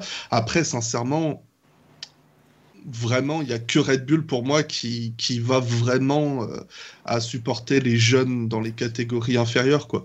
Mm. Euh, Enfin, en karting, je veux dire, plus qu'en catégorie inférieure. Il y a- Fumikika qui demande une question sincère, pas sexiste. Euh, Est-ce que les femmes de WSS ont le physique pour la F1 ou la F2 aujourd'hui? Oui. Alors ça, euh, pour moi, si. si. Quand, quand tu Avec vois... la- Quand, quand- elles sont trop jeunes. Enfin oui, oui, bien sûr. Oui, Oui, non, mais- je veux dire, elles ont... Oui, mais trois ans- c'est Elles c'est pourront- comme oui, si tu me pardon. dis est-ce qu'un pilote de F4 a le physique pour faire de la F1 Ah je oui. te dis Non, non, bien sûr, oui, Non, non, mais parce que en oui, pardon. Oui, moi j'extrapolais. Ouais, non. Oui, oui. Extrapolé en disant, en suivant ensuite euh, voilà. un cursus, euh, voilà, un cursus dans les formules Oui, de bien sûr, après, en évoluant, oui, bien oui. sûr. Mais la transition ne sera pas en un clin d'œil, c'est ce que je... À partir du moment où elles auront la capacité physique de faire une saison en F2 sans direction assistée, de toute façon, elles pourront aller en F1. Après, le- l'effort physique, c'est pas le même, mais euh, il est là aussi. Donc, euh. Les, les- les gens disaient, parce que voilà, effectivement, on rappelle, euh, et c'est- ça a été euh, beaucoup décrit à l'époque, voilà, hein, vous savez, dans les années 2000, quand on parlait euh, de Danica Patrick, d'un peu tout le monde dans les fans, je dis oui, mais une femme n'arriverait jamais à tenir. Écoutez, euh, Danica Patrick a piloté une IndyCar sans direction assistée sur des circuits routiers, donc euh, elle s'en sortait très bien, et si, si S3 fait des podiums, Je- donc il n'y a pas de raison. Hein, euh, ça- ça- Écoute, Michael, pendant, pendant qu'il y avait ce débat hyper intéressant des gens qui voulaient savoir si Danica Patrick avait le physique, rappelle-toi que pendant ce temps-là, Bernie Ecclestone disait qu'il fallait l'habiller en blanc comme tous les appareils ménagers. Donc, euh, tu vois, c'est oui, mais bon, mais, mais oui, mais... le débat est quand même. Elle, en a parlé justement ce week-end, évidemment, Ah ouais. euh, Danica, en disant que peut-être que la F1 n'a pas été très accueillante. Ah bah c'est vrai l'autre, quand il te traite de, il, il te traite de la vaisselle, excuse-moi, effectivement, c'est peut-être pas accueillant. Voilà. c'est- Je suis Peut-être assez d'accord. Non, mais c'était aussi pour souligner que c'est bien qu'on n'en soit plus là quand même. Oui, mais ah, alors, ça, je- on, on va terminer là-dessus, mais question là aussi, tout à fait euh, candide et il n'y a aucun, aucune arrière-pensée derrière quoi que ce soit. Et là, les, vous voyez les trois images à côté de moi qui sont en train de se dire. Qu'est-ce qu'il va encore dire comme connerie celui-là On, On va on y va. On sait pas où on va, mais on y va en tout cas. Ça c'est voilà. ça- Comment ça se fait que dans les années 50, on avait des femmes pilotes en F1, on avait des femmes qui pilotaient déjà. euh, en fait, le truc c'est que pour moi, j'ai l'impression qu'on parle de ça comme d'un phénomène récent en disant ah c'est bien, il faut que les mais des femmes en sport auto, on en a toujours eu en fait. Euh, c'est ça qui me mon Dieu. La, la première Sauf- femme en, en- au 500 Masiapolis, c'est 77 quoi. C'est pas c'est Ouais, mais alors dans, dans, quelles, dans quelles circonstances? Parce que. euh, je sais plus quelle femme qui s'est faite complètement. et Michel euh, Bouton détruire- bien sûr. Oui, il y a- il y avait une femme qui s'était fait complètement détruire sa carrière par Louis Chiron à l'époque, que je vais me permettre d'afficher ici, qui euh, en gros avait dit que de toute façon c'était une femme et tout ça, et qui en fait avait, euh, avait dit des choses plus ou moins fausses sur elle pour euh, en gros ruiner sa carrière, et tout le monde l'avait cru, parce que lui c'était un homme et qu'elle c'était une femme en gros. Donc en fait, si tu veux, même s'il y avait des femmes qui y accédaient, je pense que la condition de la femme était quand même hyper précaire dans ce genre de, milieu. Même Michel Mouton, tout le monde disait oui, bah, on se demande comment elle fait euh, face à un homme dans des groupes B, machin. Mais elle, en fait, une fois qu'elle était au volant, elle s'en foutait complètement. Et, euh, elle montrait qu'en fait, c'était pas du tout, le débat était pas là, en fait. Et je pense que il faudrait, en fait, qu'une femme accède de nouveau au sommet du sport pour qu'on dise, ah bah oui, en fait, le débat, il est pas là. Là, tant que tant qu'il y en a plus, ça fait 20 ans qu'on n'a pas vu une femme en F1, euh, tout le monde se dit, mais en fait, est-ce que c'est encore possible? La réponse, est oui, c'est possible. Mais en fait, il faudrait qu'on déplace le débat en, faisant rouler une femme, en fait, qui un jour fasse des chronos super bons et que ce soit pas juste une opération promo comme Kamen Jordan ou, euh, ou Suzy Wolf, et que ce soit pas juste une opération marketing, enfin, en tout cas, euh, vraiment financière, comme une Tatiana Calderon qui roule dans une vieille Sauber pour satisfaire des, des- des- des annonceurs. Et ce jour-là, on dira, bon, bah maintenant, effectivement, tout le monde se rappellera que c'est possible et qu'en fait, il n'y a pas de différence. Et à ce moment-là, on pourra passer à autre chose qui est trouver les meilleurs pour qu'elles roulent au meilleur niveau. Bah, moi, je, j'ai, enfin, je pense avoir, euh, enfin, j'en- je pense pouvoir compléter un petit peu ce que tu as dit, Manu. C'est, c'est dans le sens où, avant, euh, tu sortais les bifetons, en, en gros, hein, et tu pouvais rouler en Formule 1. Enfin, fallait sortir les gros Ouais. bifetons. Aujourd'hui, euh, ou même en t'arrangeant euh, comme tu veux avec le patron, machin. euh, là aujourd'hui, tu peux pas. Tu peux pas parce que pour rouler en Formule 1, euh, il faut avoir un palmarès. Et, pour moi, c'est une barrière supplémentaire qui a fait que, que c'était pas trop possible aussi. Après, c'était quand la dernière fois? C'était dans les années 80, c'est ça? Fin 70 début, début 90, la dernière début fois. 90, ouais. Début 80. Oh, je savais même pas. Ok. Ouais, donc, mauvais euh... palmarès, pareil, erreur de casting. C'était pas, pas à l'avantage des femmes, en fait. Mais euh, voilà, ce que je veux dire, c'est que pour moi, euh, il y a ça qui entre pas mal en, ligne de compte, quoi. Donc euh, c'est le fait que la Formule 1, bah, c'est vrai que dans les années 90, c'est c'est le moment où c'est devenu plus inaccessible que jamais parce que ça devenait un énorme business et que les catégories inférieures commençaient à devenir un petit peu de plus en plus coûteuses, tout ça. Donc ça commençait à devenir plus difficile d'y accéder et par extension à la F1. Donc là, honnêtement, je pense que c'est aussi un énorme facteur euh, de ce côté-là qui, qui l'impact. Quoi. Après, comme vous le disiez, on a une bonne génération qui arrive. Euh, dans 5, 6 ans, 10 ans, peut-être qu'il y aura euh, une pilote qui sera en position d'être éligible à au moins de la, de F2 et après de la F1. Quoi. Et ah ce ne sera pas une Calderon. Déjà, un top 5 en F2 pour une femme, ça, ça mettrait beaucoup de ça mettrait beaucoup de, choses dans l'ordre, je pense. Ouais, clairement. Euh, Est-ce que il y a Juju Noda aussi qui peut prétendre Ah oui, mais Juju Noda aussi, moi je suis désolé. Elle, par contre, c'est le, c'est l'effet inverse. Je ne lui souhaite pas. Pour moi, on l'a complètement grillé à partir du moment où on l'a fait rouler en F4 à 11-12 ans. Moi, j'ai trouvé ça euh, une, bêtise monumentale, juste pour montrer. Vous avez vu à quel point elle est incroyable? Ben. pour l'instant, il y a plus de drama autour de ce qui se passe en F4 danoise et tous ces genres de choses que de, que de résultats. Quoi. Donc c'est un peu. Euh, ah merde, il se passe. Euh, je suis pas du tout. Bah c'est ah non mais c'est apparemment un bazar. Enfin c'est des trucs où euh, en fait la structure, tu sais, elle balancé d'un championnat à l'autre parce qu'il se passait des choses dans les championnats. Enfin c'était c'est c'est plus du feuilleton que du sport auto. J'ai l'impression, ce qui se passe autour de, du Junoda. Euh, depuis, depuis quelques années. Quoi. C'est un peu. Ouais, mais en fait, elle arrive, ils l'ont envoyé là-dedans comme si c'était déjà une, une, future pilote de F1 et tout le monde a fait une grosse hype autour d'elle. Et après, effectivement, il y a eu des, des, complications sur son inscription. Enfin, je ne sais pas exactement ce qui s'est passé. J'ai vu qu'elle a été réduite à se retirer volontairement des, des, meetings. Donc, euh, je crois que ça se passe pas très bien. Et au final, euh, ouais, toute la hype qu'il y a eu autour, c'était pas. Euh, c'était malheureusement trop, trop tôt et beaucoup trop important pour une fille de, de 12-13 ans, quoi. Tout simplement. Elle a, elle a actuellement 15 ans, hein, donc elle a largement le temps de construire sa carrière et de, voilà, de, passer euh, à autre chose. Euh, tiens, vous demande est-ce que pilote de moto c'est plus physique que F1 Oui, parce que euh, Axel, je veux bien aussi euh, ton, avis là-dessus, niveau vis-à-vis notamment de la, moto. Parce qu'on a Anna Carrasco qui fait des super résultats en, super sport et qui était championne du monde notamment. Mais à part ça, c'est vrai qu'il y en a très très peu aussi au, niveau de la moto. Bah, et que dalle. Hein. Mm. Le truc, c'est que moi je voulais justement vous parler de ça c'est que côté moto piste, il n'y a absolument rien. Euh, mais vraiment, c'est le néant. Par contre, en motocross, c'est blindé. Les femmes qui font du motocross, c'est blindé. Après, le truc, c'est qu'en motocross, euh, c'est pas mixte. C'est chacun sa catégorie. Il n'y a que. Euh, a que dans les petites catégories, je veux dire dans les, dans les championnats régionaux, tu vas sur le circuit du coin, tout le monde est mélangé, il y a un scratch et après, bah, par exemple, si elle finit cinquième, bah, elle sera cinquième scratch et première fille. Voilà. Après, il n'y a que à partir du moment où tu commences à taper euh, le championnat de France et au-dessus, c'est séparé. Donc, euh, c'est. Euh, et pourtant, elles, peuvent être, elles peuvent avoir un niveau pour rouler parmi les. avec la catégorie homme. Eh ben, c'est net, c'est chacun sa catégorie et ça se passe comme ça. Parce que de toute façon, déjà, la plupart des femmes roulent en 2,5. Et euh, le MXGP, bah, ils sont avec des 4,5, donc déjà, c'est pas les mêmes cylindrées.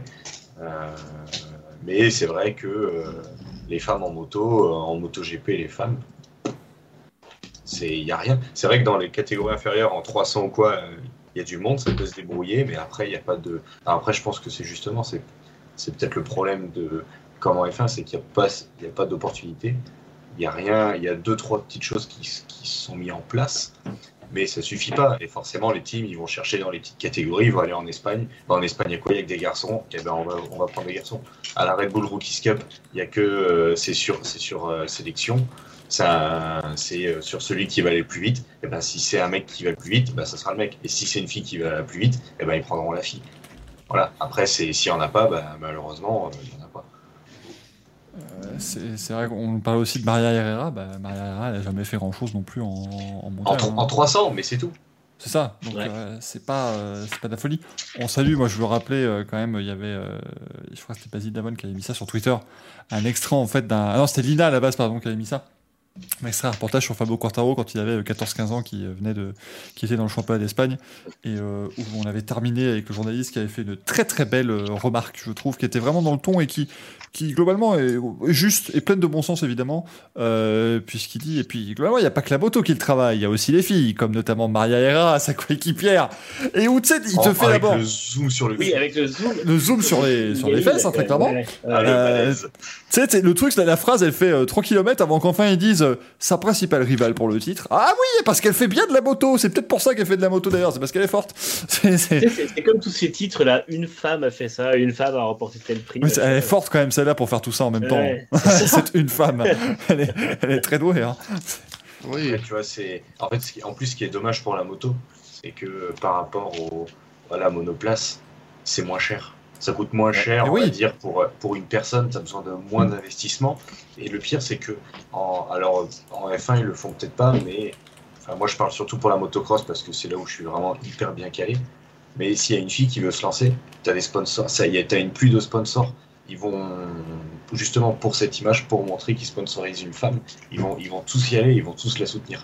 Euh, c'est pour ça que du coup, il y a énormément de, il y a une belle catégorie euh, championnat du monde euh, féminin avec des, des sacrés talents et des sacrés pilotes, chose qu'il n'y a pas en MotoGP, enfin en MotoGP, non, en Moto 3 ou en CEV, alors que là, ils regardent plus le, le talent en premier que l'argent. Mm. Et malheureusement, bah, il n'y a personne. Donc euh, ouais, ouais, non, faut. C'est toujours compliqué. On dit Laia Sanz en rallye raid, ouais aussi. En rallye raid, bien sûr, euh, quand elle était en moto, elle était, elle était incroyable. hein, on en avait parlé notamment. Maintenant, elle fait de l'extrémie. Elle est passée en, en sur 4 roues. Euh, J'essaie juste de retrouver le lien. C'était, un reportage de France Télévisions, hein, ce dont vous parlez. hein. C'est Oui, pas, euh, c'est pas genre un truc. euh, Service public, absolument. service public. Ah ouais. pas surpris. Mais bon, les gens vont dire, content c'était le service public de l'époque de Gérard Rolls et compagnie. Le- la personne en question est toujours sur le service public, hein, faut pas s'inquiéter. Euh, oui, voilà. oui, c'est toujours, euh, toujours euh, faire des Chef. Lumidica nous dit, les gars, vous auriez une fille, vous la penseriez à la moto ou le karting Ah, moi je suis désolé, le karting. Moi, la moto, ça me fait, me Karting, fait ah trop, ouais, ouais, moto. trop non. flipper. Moi, je peux pas. Je- Oui, J'ai envie de continuer à dormir. hein. Justement, tu vois, c'est c'est ce que je vais dire. Moi, c'est, je la pousse vers le motocross. Après, c'est si elle a envie, bien sûr. Parce que c'est là où tu peux avoir beaucoup de sponsors facilement. T'es es moins obligé de sortir ta, ton fric. Ouais. Euh, parce que euh, tu, on va dire qu'ils vont, les, les entreprises de moto spécialisées, les magasins, les marques de tenue, etc., vont plus, pour une jeune fille, vont plus mettre la main à la poche que si c'est pour un garçon. Il y a déjà eu beaucoup de cas comme ça où euh, des pères de famille devaient se retrouver à payer une facture de fin d'année juste pour un championnat régional de 15 000 euros, alors que c'était pas prévu. Alors que euh, des fois, on va dire qu'ils vont, euh, certains sponsors vont plus venir aider. Oh C'est ça que moi, la mienne, elle sera avocate. hein. Euh, Mais- attends, euh, déjà que ça coûte cher un gamin, euh, si en plus on lui paye le karting, non, non, moi je la, je Ouais. la fous dans un truc qui sera rentable quand elle sera adulte. Hein. Elle fera pas de cheval, de poney ou tout ça. Ah, non, moi, euh, pfiou. Elle, Non, elle par- jouera avec le petit train en bois et puis elle sera avocate ou docteur, je sais pas quoi, un truc qui paye. Il n'y aura pas de transition entre les deux. Par, par contre, moi, je, euh, attends, euh, je, je rejoins ce qu'il dit dans le chat euh, sur le point de vue vraiment sérieux. Moi, déjà, je la pousse pas. Déjà, pour commencer, ça c'est vrai. Moi, les, moi, mes gosses, ils feront Oui, ce parce qu'elle peut tomber et se faire mal. C'est c'est ça, imagine. je, je la mets dans du papier bulle avant et ensuite je la Après, pousse. ça chiale et tout. Euh. Non, non, mais moi, par contre, Ouais, voilà, clair. c'est le truc. euh, c'est évidemment, euh, elle fera absolument ce qu'elle veut. Si elle veut faire de, si elle veut faire du sport auto, parce qu'elle a vu que papa il travaille dans le sport auto, je dis ah, bah, vas-y, on va te faire du karting et puis après. euh, Puis après, bah, quand j'aurai pas plus d'argent, tu feras une séance de karting à, à 15, euh, à, à 50 euros les 10 Tu veux minutes parce qu'on journaliste, plutôt C'est- C'est bien. parle, c'est bien, ça marche bien, c'est- très chouette. Euh, Non, non, mais c'est voilà, c'est le genre de truc, euh, il faut, non, il faut surtout pas pousser. Ses Big. Zone, tu l'enverras en Fun Cup, toi, Michael. Bah oui, évidemment, déjà, elle passera par la C1 Racing. Tu commenteras sa course. Bah, c'était incroyable, allez voir ça du Forest qui est 8ème avec 292, c'est fantastique. Ouais, J'aimerais bien. moi, c'est Je, bien. je dis oui. Euh, Du coup, moi, j'ai une autre question, pour- juste pour clore le sujet là-dessus. Juste pour vous, comparer la, la, monoplace avec le WEC, parce que c'est vrai qu'en WEC, il y en a de plus en plus. Euh, est-ce que, euh, on va dire qu'ils sont, est-ce qu'ils sont plus ouverts ou est-ce qu'ils regardent plus le pilote que l'argent? Euh, Vous voyez comment que là, il y a beaucoup de femmes qui arrivent en, en, en WEC, pas forcément en- sur la catégorie Rennes, hein, mais en GT ou en LMP2. Euh, vous, est-ce que vous voyez ça plus sur du pilotage ou sur de l'argent ou du médiatique? Pour moi, pour moi c'est entre guillemets plus facile aussi pour eux parce qu'ils ont trois pilotes par voiture. Oui, c'est donc, vrai. ouais. donc, non, alors, je De dis pas donc ils peuvent prendre ce qu'ils veulent, mais c'est- il y a forcément plus d'opportunités de facto. Euh, puisque quand tu as un week-end où tu as 35 voitures, tu fais x3, enfin voilà, c'est. Mais après, euh, je pense qu'il est pas. C'est c'est les budgets peut-être aussi, Manu. Ouais, des budgets, et puis effectivement, il y a plus de place, il y a plus de. Il y a plus d'affiliation avec des, des, des- Comment dire Avec des catégories où on peut rapidement tester leur niveau. C'est-à-dire qu'une fille qui va trouver une place ou une femme qui va trouver une place dans une catégorie GT3, peu importe laquelle, on sait qu'elle aura du talent en GT, donc on peut l'amener en WEC côté GT. Et si elle fait des bonnes performances en GT, eh ben, en fait, il y a forcément une équipe qui va lui mettre une, une chance euh, en LMP2, par exemple, en lui disant bah, Viens tester la voiture. Et euh, je pense que c'est juste une question qu'il y a plus d'opportunités, il y a plus d'équipes qui recherchent des pilotes. Et effectivement, du coup, ça, crée des ouvertures. Le problème, c'est qu'en F1, tu as, 20 places en fait, dans le monde entier et tu as une seule catégorie. Et c'est 20 places et euh, c'est fait sur des choix où tu as 99% d'hommes ou 95%. Donc euh, forcément, c'est à la fin, tu quasiment aucune chance que l'entonnoir soit bon pour une femme en fait. Alors que sur le WEC, tu as tellement de place qu'elles ont le moyen de, de, de prouver leur talent et ensuite d'avoir une opportunité de le prouver dans les catégories plus hautes. Je pense qu'il y a juste plus de- d'échelles de progression. Euh, messieurs, on va passer au news. Enfin non, on va passer surtout maintenant à la cérémonie, si vous voulez bien. Bah pas oui. que le débat n'est pas intéressant, mais il était pas prévu. On va pas se le cacher, il est 23h, quasiment. Donc effectivement, après, si l'émission a commencé tard, c'est ma faute aussi. Donc je m'excuse complètement, bien entendu. Enfin, c'est la faute des travaux pendant 5 km à un moment donné. oh. Moi, je jamais fait le job. Euh, on va remettre des manches à couilles, parce que ça fait toujours plaisir, bien sûr. Euh, jingle manche à couilles, si je le trouve. Il est là, donc jingle manche à couilles. On prend manche, on prend des couilles, ça fait un manche à couilles. Ah bah c'est long le jingle, les manches à couilles toujours, hein, mais c'est toujours aussi euh, fantastique. Oh, il a mis le nœud, ça fait toujours plaisir de retrouver Giuseppe. Merdolino, c'est à vous mon cher. Mesdames et messieurs, bonsoir. Regardez, il est là.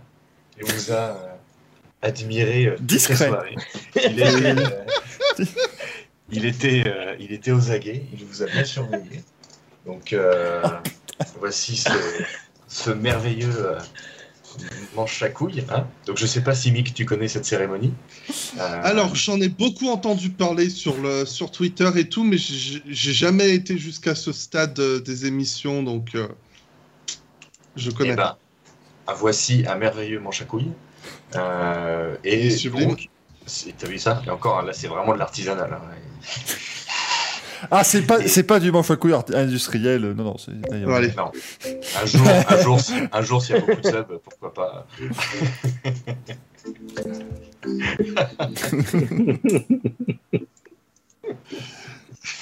Et donc, euh, pour ce tous les jeudis soirs, donc on fait une magnifique cérémonie où on décerne un manche à couilles euh, à quelqu'un, à quelque chose, euh, à, ce que, à ce qui te semble bon de décerner un manche à couilles pour euh, une action, une parole. Par exemple, bah, euh, Alonso avec Alpine, euh, tiens, un manche à couilles parce qu'ils ont fait une, une merde. Voilà. C'est un peu le, le- le principe. C'est pas un Oscar, c'est euh, c'est une. C'est un escar. D'accord, on donc, faut on sait pas donc euh, ton manche à couilles, il faut pas le confondre avec le balai couille. Ah non, c'est- alors à la base, ça Oh, partait putain. sur- Ah, ça, ça Pour l'histoire, ça partait sur un, ça partait sur, non, ça partait sur un manche à couilles parce que justement c'était avec Dovi. Euh, Oui, t'avais- tu avais- on rappelle que la genèse c'est simplement dans une émission où tu nous lâches. Non mais parce que Devi c'est pas un manche à couilles Voilà, et ça a grandi. Hein, ça, ça, ça a très, très grandi. bon, très très bon. Ça a grandi, donc il y a une magnifique cérémonie. Euh, et en plus, ce week-end, pour moi, on a eu de la belle burne, encore une fois. En ce moment, on a, bon, on n'a pas eu, on n'a pas eu notre burne habituelle, hein, parce qu'il a été plutôt, alors, soit c'est les vacances, du coup, il est un petit peu plus, euh, euh, discret ou invisible, mais il y a des mecs qui ont pris le relais et on a eu de la, de la, belle couillasse. Donc je vais, sans plus attendre, demander à Manu s'il il a une couille. Et en plus, je tenais à m'excuser parce que euh, je n'ai pas calculé euh, les manches à couilles de la semaine dernière. Donc euh, le classement de ce soir sera légèrement faussé. Il faudra que je reprenne ça parce que c'est vrai que je suis aussi. C'est vrai que là j'ai fait j'ai fait aussi une petite burne. hein. J'ai pas j'ai complètement zappé. Donc je vais demander à, à Manu son petit merdolino manche à couilles de ce week-end. Et là, moi, ce sera pour Fernando Alonso parce que. euh, Je... eh ben, merci mais- de l'avoir suivi pour Racing Café. On se retrouve jeudi prochain. C'était chouette. Comment, Michael, je ne reviendrai pas dans l'émission Oh, Ah, oui, bah, C'est en son fait- premier. Hein. Son Le premier. pire, c'est que j'ai défendu euh, sur Twitter, mais euh, parce que je trouve que la FIA est complètement pétée avec ses règles et euh, c'est pas assez clair. Mais le forçage à la radio, c'était déjà lourd, et le forçage en piste, en mode, euh, bah, au pire, c'est pas grave, j'arponne euh, Giovinazzi de, en- à 90 degrés. Je trouvais ça un peu lourd. Donc, euh, c'est pas un énorme manche à couilles comme j'ai pu en décerner, mais c'est de la petite couillasse quand même. donc, euh, il la reçoit aujourd'hui. C'est mérité. On, on rappelle pour Mick couille. que, que Valtteri Bottas en a eu plein hein, des, euh, des manches à couilles. Ouais, j'ai oui. vu ça dans le chat. Oui. ouais. Alors euh, Bottas en a 4. après, si je- j'ai pas vérifié s'il en avait eu un la semaine dernière, du coup, mais pour l'instant, il en a Non, je 4. Donc si tu veux, si tu veux un exemplaire, je, je te l'enverrai. Euh, Dis-moi, Michael, quel est ton, ton manche à couilles ce, de ce Je- week-end Je rappelle aux amis du chat que vous pouvez maintenant voter hein, dans, le, dans le chat également euh, pour, le, euh, pour le manche à couilles. Je rappelle qu'on nous a, on nous a proposé des euh, suggestions sur Twitter. hein. donc là, on vous a mis euh, globalement euh, énergie. Faut-il véritablement expliquer On a mis également Gaël. euh, ah, mais eh, quand même, ça, c'est le meilleur truc, franchement. C'est le meilleur élément de toute ta déco. euh, c'est c'est Ah, absolument. C'est extraordinaire. Il est superbe. Alors, il y avait Gaël également, puisqu'on nous avait dit, euh, euh, c'était David, Daniel Assalov, pardon, Mister Serious Matt, qui nous avait donc nommé Gaël, dit l'oracle pour cette prédiction. Eh, par contre, Banaya, c'est de la trash de chirurgien. Hein. Marc Marquez va-t-il tenter sa chance? Phrase prononcée moins du but avant que Banaya tombe par terre. Euh, et puis, on avait aussi un petit as pour leur euh, formidable Grand Prix à domicile. C'est vrai que avec euh, notre ami Mazepin qui a perdu son, euh, son, son appui-tête. Moi, c'est euh, c'est c'est énergie. Hein. Là, c'est Manu, Mm. euh, Manu- Manu le 6-10, tout ça, c'est magnifique. Là, franchement, le, le Bagnaia, J'ai hésité aussi. mais c'est incroyable. L'aplomb, quoi.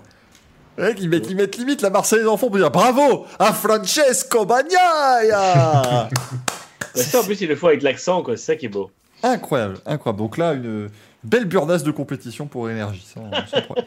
Ah, là, celle-là, elle est belle. hein. Elle est belle et puis, euh, pareil, hein, comme Alonso, elle est petit peu méritée, euh, même si c'est pas le même niveau. Là, là on a vraiment euh, une, Ah, là, belle, c'est- euh, une belle triplette. hein. C'est de la top. burn. Euh, du coup, Mick, pour toi, euh, est-ce que tu as euh, envie de décerner un manche à couilles pour ce week-end? Ah, on- tu as coupé ton micro, euh, mon cher Mick. Ouais. Du coup, tu l'auras. Du coup, c'est.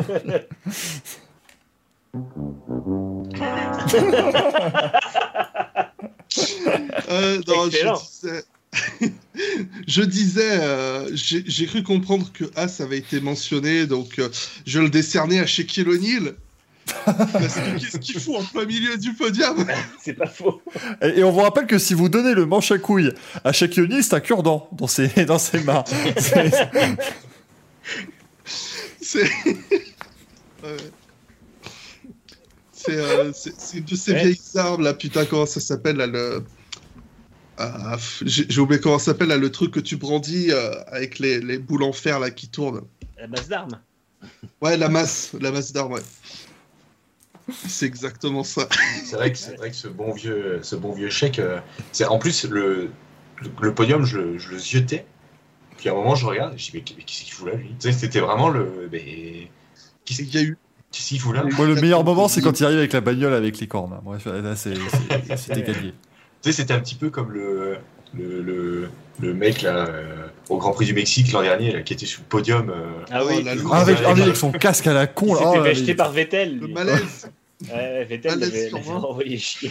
J'espère Ouais, qu'il sera là sur, le- sur, le- sur le prochain Grand Prix. hein. Ni- Niveau podium à la con, on, on, on fera jamais mieux sur le Mexique. Du coup, je crois que c'est 2000.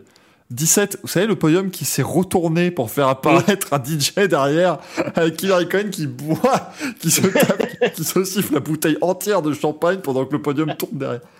Et c'était pas, c'était pas le jour où ils ont révélé en plus le logo qu'il y aurait à partir de 2018 Non, c'était à Abu Dhabi, ça. C'était en fin de. C'était à Abu Dhabi, autant pour Ouais. C'est le truc où à la fin ils ont fait attention, on a un nouveau logo. Ah Et c'était vraiment le moment où ils ont commencé à innover ces podiums, désolé, de merde. Euh, je, je déteste ces podiums digitaux euh, avec les écrans et tout. Je trouve ça immonde et dégueulasse. Bah, je trouve qu'en plus au Mexique, et le, le fait que la voiture arrive par en, en dessous et tout ça euh, suffit juste à ce que ce soit cool. Donc c'est dommage qu'ils en fassent trop. Non, moi, ce qui Ouais, me- grave. moi, moi, ce qui m'énerve maintenant avec la F1, je vais pas vous le cacher, c'est qu'entre le moment où la voiture passe le drapeau d'ami pour gagner le Grand Prix et le podium, il se passe approximativement 48 minutes.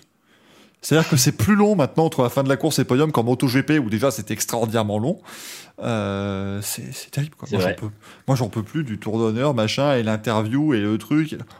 C'est Oh, trop long, c'est trop long. Ramenez-nous la cool down room et dégagez-moi ces interviews. Ouais, moi j'aimais bien les interviews sur le podium après la cérémonie, c'était cool. Oui, c'est mieux. Enfin, moi, honnêtement, le, le Multi 21 Seb, Ah, le, oui, t'aurais le pas eu- cool- t'aurais plus le, eu ça, le maintenant. casquette gate, ouais. voilà, c'est c'est- c'est- c'est Et- la cool down room. Enfin, Et je les deux comprends qu'il y podiums, avait plus ça à cause du Covid, mais là, ils peuvent recommencer à y retourner, quoi. à les, ça. les deux fois où euh, les deux fois où, euh, où Verstappen est venu se faire chercher en, en call room pour lui dire que finalement il n'aurait pas le podium, c'était superbe quand même. Avec Kimi. Bon, et La moi. deuxième fois, bon bah encore. Moi, moi, je, vous, je vous le cache pas, j'ai dû voir deux podiums cette année. Je, je coupe avant sinon, parce que c'est juste trop long. J'ai Ouais. pas. euh, Pourtant, j'adorais ça. puis hein. qui- Et puis moi, ce qui me, ce qui me, ce qui me donne envie de couper, c'est que forcément, bon, après c'est, c'est de la, c'est de la, la retransmission, mais c'est Canal, le, Grand Prix, le, le Grand Prix se finit. T'as forcément la coupure pub de 10 secondes juste pour mettre le sponsor et dire que c'est fini et rembarquer sur le, sur le débrief avec le podium. Bah moi, ça me coupe en fait. Mm. Donc euh, bah, c'est ce moment-là où des fois je regarde même pas, je me casse parce que. euh, bah, en fait, c'est chiant d'avoir cette coupure à la con tout le temps. Et en MotoGP, c'est pareil. Et des fois, en MotoGP, ils font la coupure. Bah, ça, ça a déjà commencé ou t'as loupé un truc super important euh, pendant justement ce laps de temps à la con. Bah, surtout qu'en MotoGP, t'as toujours une célébration. Donc, Ouais. c'est toujours intéressant à regarder et du coup, tu peux louper. Le jour où- vous allez voir que le jour où Zarco va enfin gagner sa première course en MotoGP, s'il en gagne une, euh, ils vont ils réussir à mettre la pub pendant le backflip. hein. Ça, ça va être, euh, ça, ça va être extraordinaire. D'ailleurs, enfin, pardon, je, je vois que ça parle de Raikkonen dans le chat. Je suis en train de me rappeler de ma préférée de tous les temps. Austin 2018, Raikkonen à Hamilton. Did you win the championship or no? Ah oui. Ah, voilà, voilà. C'est ça qui est formidable. C'est c'est ce côté de Thierry Cohen qui n'en a rien à battre à chaque fois. Ah, en fait, t'as gagné le titre. Ah non, encore, ok. Non, non, non, non, bah, désolé. Ah, Moi, je, je demande, je, je m'en fous. Par politesse, tu vois. Il y a eu des séquences. Il y avait la F1 qui avait fait une vidéo, c'était le top 10 des séquences de Cool Room les plus, euh, les plus euh, emblématiques. Et il y avait des super séquences. Il y avait des séquences cool où tu avais Vettel qui venait féliciter Hamilton pour son titre, notamment à Austin 2019. Mais ouais, tu as des trucs genre le Multi 21, c'est c'est juste magnifique. quoi. Et la casquette vraiment à Austin en 2015. la casquette à Austin, ouais, c'est pareil, c'est mythique. Ça, c'était fantastique. Alors, par contre, je tiens juste à dire, parce que euh, c'est Fumikika qui a dit euh, petit manche à couilles pour Megan Thee Stallion, euh, la fameuse rappeuse. Alors, moi, je tiens à la défendre parce que j'ai trouvé, enfin voilà, je trouve que c'est absolument scandaleux. Euh, Il y a une personne qui est sympa dans toute la séquence, c'est elle. hein. Ouais, c'est ça. Euh, parce que je suis désolé. Alors, bon, je vais, je vais, je vais me faire démonter par tout le monde. mais Attention, je vais critiquer Martin Brundle. Euh, mais venir faire euh, ah machin, vous êtes une euh, freestyle rappeuse, euh, ah, vous avez un rap sur la F1, c'est euh, con et ringard, hein, je trouve. nul. Enfin, c'est c'est vraiment la question la plus débile. C'est vraiment, il a rien à poser, donc il pose ça, tu vois. Euh, donc ça, moi, je trouve que à la base, l'autre, elle- qu'est-ce que tu veux qu'elle réponde à ça? Tu croyais qu'elle allait commencer à faire, à faire un rap sur. Enfin, non, elle elle s'en pas les couilles. Donc elle elle l'a remballé très gentiment, voilà, en disant un truc gentil. Derrière, évidemment, il y a tout euh, son entourage qui a été. euh, en fait, ce qui était drôle, c'était c'était la gueule du blond, là, qui est vraiment le Ouais. sosie. euh, Tom, de- de- J'ai j'ai perdu le nom du méchant dans Harry Tom Potter. Felton. Ah, euh, Drago Ah, Malfoy. Diego, Diego Malfoy. Ouais, ouais. Drago Malfoy. hein. C'est vraiment son sosie, quoi. C'est ça qui est beau. Et, euh, Diego Malfoy. et Ah, du mais coup, c'est- et puis, ah oui, après, elle, elle a rien fait. C'est son staff qui est imbuvable. Et puis Brundle qui met les pieds dans le plat de manière un peu bête. Moi, j'ai adoré quand même son, son Je peux le faire car je viens juste de le faire, qui était vraiment superbe. Voilà, c'est pour ça, je, Ça, je critique. Martin C'était mais ça reste une légende pour ce qu'il dit juste après. C'est voilà, c'est au moins. euh, incroyable. Mais, euh, mais après, oui, le, le staff. Mais en même temps, enfin, c'est c'est pas la première fois que le staff des stars euh, qui vient sur les grands prix est imbuvable. Donc, euh, c'est a rien de Oui, nouveau. c'est- C'est juste qu'on revient dans le monde d'avant. pour, hein. Ah oui, évidemment. Mais euh, au- au- autant quand même, je pense, enfin, elle, aurait pu euh, un peu euh, dissiper, euh, dissiper le malaise, tu vois, parce que bah, ça n'a bah, peut-être déjà pas, pas juste par forcément le fait rendu le mec compte. il a un micro et qu'il y a des caméras sur lui, quoi. Non, mais c'est sûr Donc, que ouais. n'a pas été hyper inspiré dans ses questions, mais euh, il aurait. Ouais, ça a été mal géré quand même. euh, De son Ah, bah, côté elle, sûr mais encore une fois, c'est par ses. Ma-. Maxime Ouais. embarque ensuite sur qu'est-ce qu'on a à foutre des people sur les grilles, montrons le sport et leurs héros. Eh oui, mais si vous faites une, si vous faites un sport auto sans people aussi, bah personne ne le. Enfin, c'est- c'est- c'est- si vous n'avez pas de people, ça veut dire que personne ne regarde. Euh, à un moment donné, C'est vrai euh, que Austin et Monaco, c'est vraiment. Bon, Monaco, ça a toujours été, mais là, Austin, c'est. c'est- En fait, c'est la course, on dirait, celui qui a la plus grosse célébrité euh, Bah, Austin, euh. Austin, il y a deux ans, de- Matthew McConaughey faisait la, la groupie de Hamilton euh, dans le- après la course, alors que pourtant c'est un des acteurs les plus réputés aussi. Donc euh, il y a ce côté, c'est les Américains en plus, ils sont hyper, euh, ils sont hyper euh, démonstratifs. Et euh, moi, ça me gêne pas dans le sens où tant que ça fait pas chier les pilotes, je vois pas le problème. En fait, si ça empêche les pilotes de se concentrer, qu'on leur demande 12 000 trucs alors qu'ils sont dans leur bulle, c'est un problème.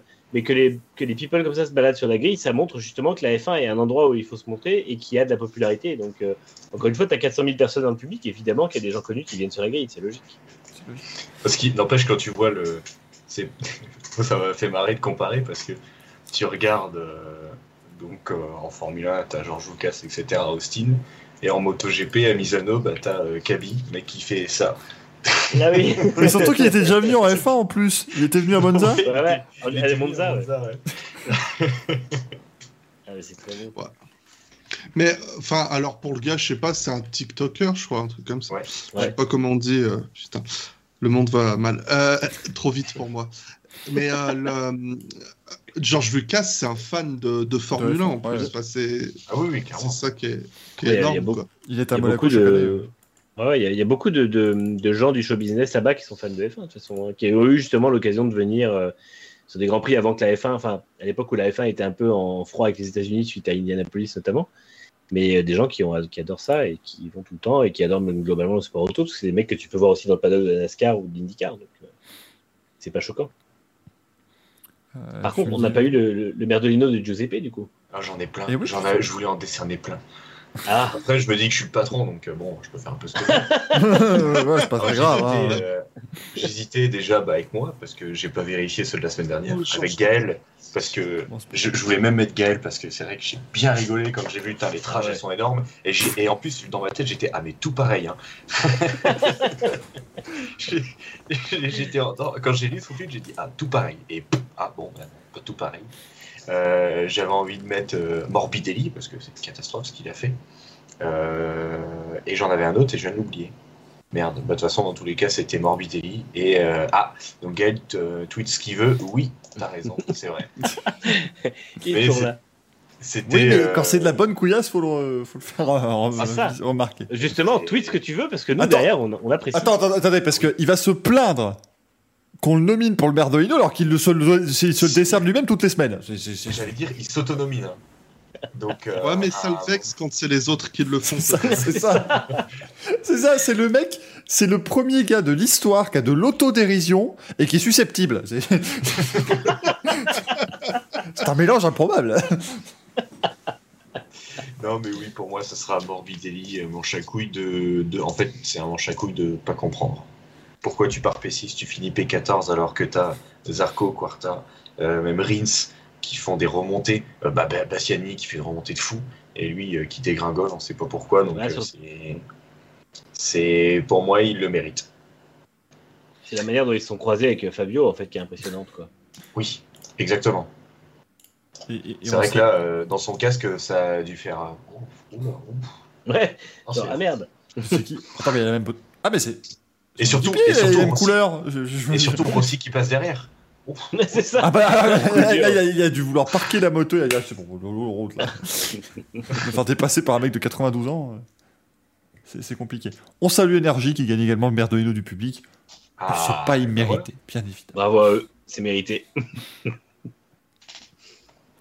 Ben, en tout cas, euh, du coup, sur les, sur les petites stats des Merdolino, nous avons toujours notre dieu ultime et tout-puissant Di Grassi, hein, avec 10, euh, 10 Merdolino. Ça fait beaucoup quand même. Ça fait beaucoup. Je, je tiens à souligner le George Luca Di Grassi dans le chat. Ouais. J'ai vu passer. Ouais, et on va évidemment le passer à Greg et vous en ferez des cauchemars, hein, euh, bien sûr. Euh, quand vous verrez le. Et ensuite, eh ben, nous avons euh, Gaël, Toto Wolf et Marco avec 5 manches à couilles. Gaël qui a failli passer en deuxième position hein, avec 6. nous avons Bottas et la direction de course de la Formule 1 avec 4 manches à couilles.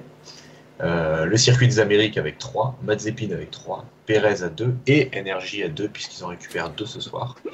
Euh, et ensuite, euh, c'est uniquement des coups d'éclat euh, avec, euh, avec seulement euh, un manche. Ouais, des Voilà, messieurs. comme ça. Comme le dit Mathieu, c'est Énergie Couille Awards, exactement. Merci beaucoup, Giuseppe Merdolino, euh, pour cette euh, cérémonie, encore une fois, menée de Avec grand plaisir. On va, on va rapidement passer aux news, euh, chers amis, le, le jingle est, est lancé. Il me surprendra toujours ce jingle puisque c'est oh poum d'un coup euh, d'un coup la seule. Et euh, Michael Andretti ne rachètera pas Sauber. Ça alors. euh, moi je... je commence vraiment à me demander comment ça va se terminer dans cette équipe parce que je me rappelle qu'on est quand même passé de non mais c'est bon, Raikkonen il va poursuivre et puis Giovinazzi il a fait ce qu'il fallait pour garder sa place. Ah non mais Bottas va remplacer Raikkonen et à côté de lui on mettra Nick De Vries. Ah non mais en fait ce sera Zou. Ah oh bah vous savez finalement racheter. Enfin, c'est un feuilleton depuis 4 mois maintenant quasiment chez euh, chez Sauber à Alfa Romeo. Et du coup, bah, visiblement, Michael Andretti va pas racheter, ce serait un petit peu trop cher. C'est vrai qu'il demande apparemment 350 millions quand même. Euh, ce qui est beaucoup. ce qui est Oui, beaucoup. En, en- en 350. fait, pardon, je connais pas les chiffres. Ah ouais, c'était 350 Je- millions pour la- l'équipe, plus 50 millions de garanties par an pendant 5 ans, donc ça fait 600 millions au total. C'était Ouais, euh, dire. en, en- en fait de ce que j'ai compris, ce, ce serait même en fait l'ampleur médiatique de la rumeur qui aurait tué les négociations. Parce qu'Andretti partait hyper confiant dans le fait qu'il y avait toutes ces rumeurs. Certains disaient même que c'était fait déjà. Et, et pas n'importe qui des, des gros médias disaient qu'apparemment c'était fait et tout. Donc eux, ils sont arrivés très confiants dans les négociations. Et puis voilà, ils ont posé leurs chiffres. Euh, et, et- enfin, Alfa Romeo a posé son chiffre. Andretti se fait Ah Combien et, et- et Mais non, je ne vais pas crier. c'est c'est un peu beaucoup, c'est ça. C'est un peu beaucoup quand même. Et euh, C'est vrai que c'est- c'est complètement la conversation de la cité de la peur avec Michael Andretti Oui. en fait. C'est complètement ça. Mais non, mais dis-moi, je... mais non, je ne vais pas crier. Combien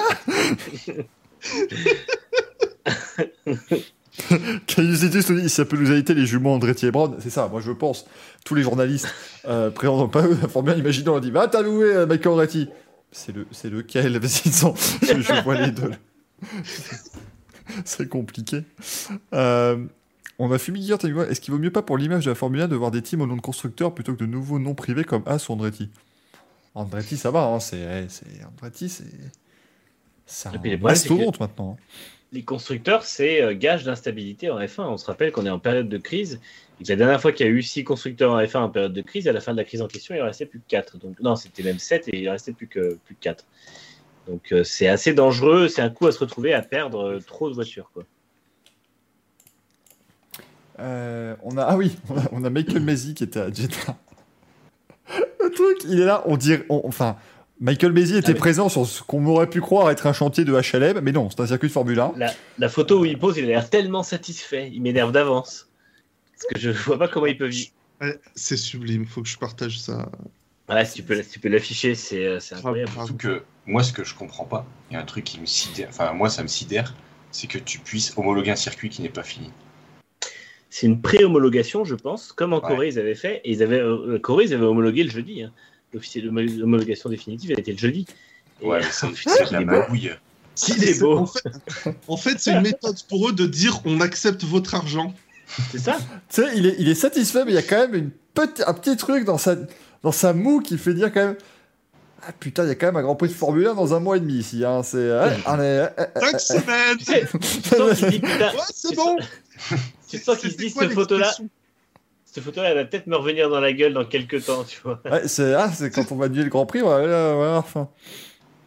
Ouais, j'ai- C'était quoi des- qu'ils avaient déjà sorties sur Spa euh, Ah oui, euh, c'est ce que j'ai mis sur f1x.fr. Euh, oui, le, le circuit de Jeddah est conforme aux normes de sécurité de la FIA. Vous inquiétez pas, ça passe, ça J'en- passe. J'en profite moi pour saluer, je me suis encore bidonné tout à l'heure avec l'article sur FAX. euh, sur Netflix ne veut plus que Giovinazzi apparaisse dans Drive to Survive. Quand, j'ai vu le drama autour de Verstappen qui voulait pas apparaître, je me suis dit.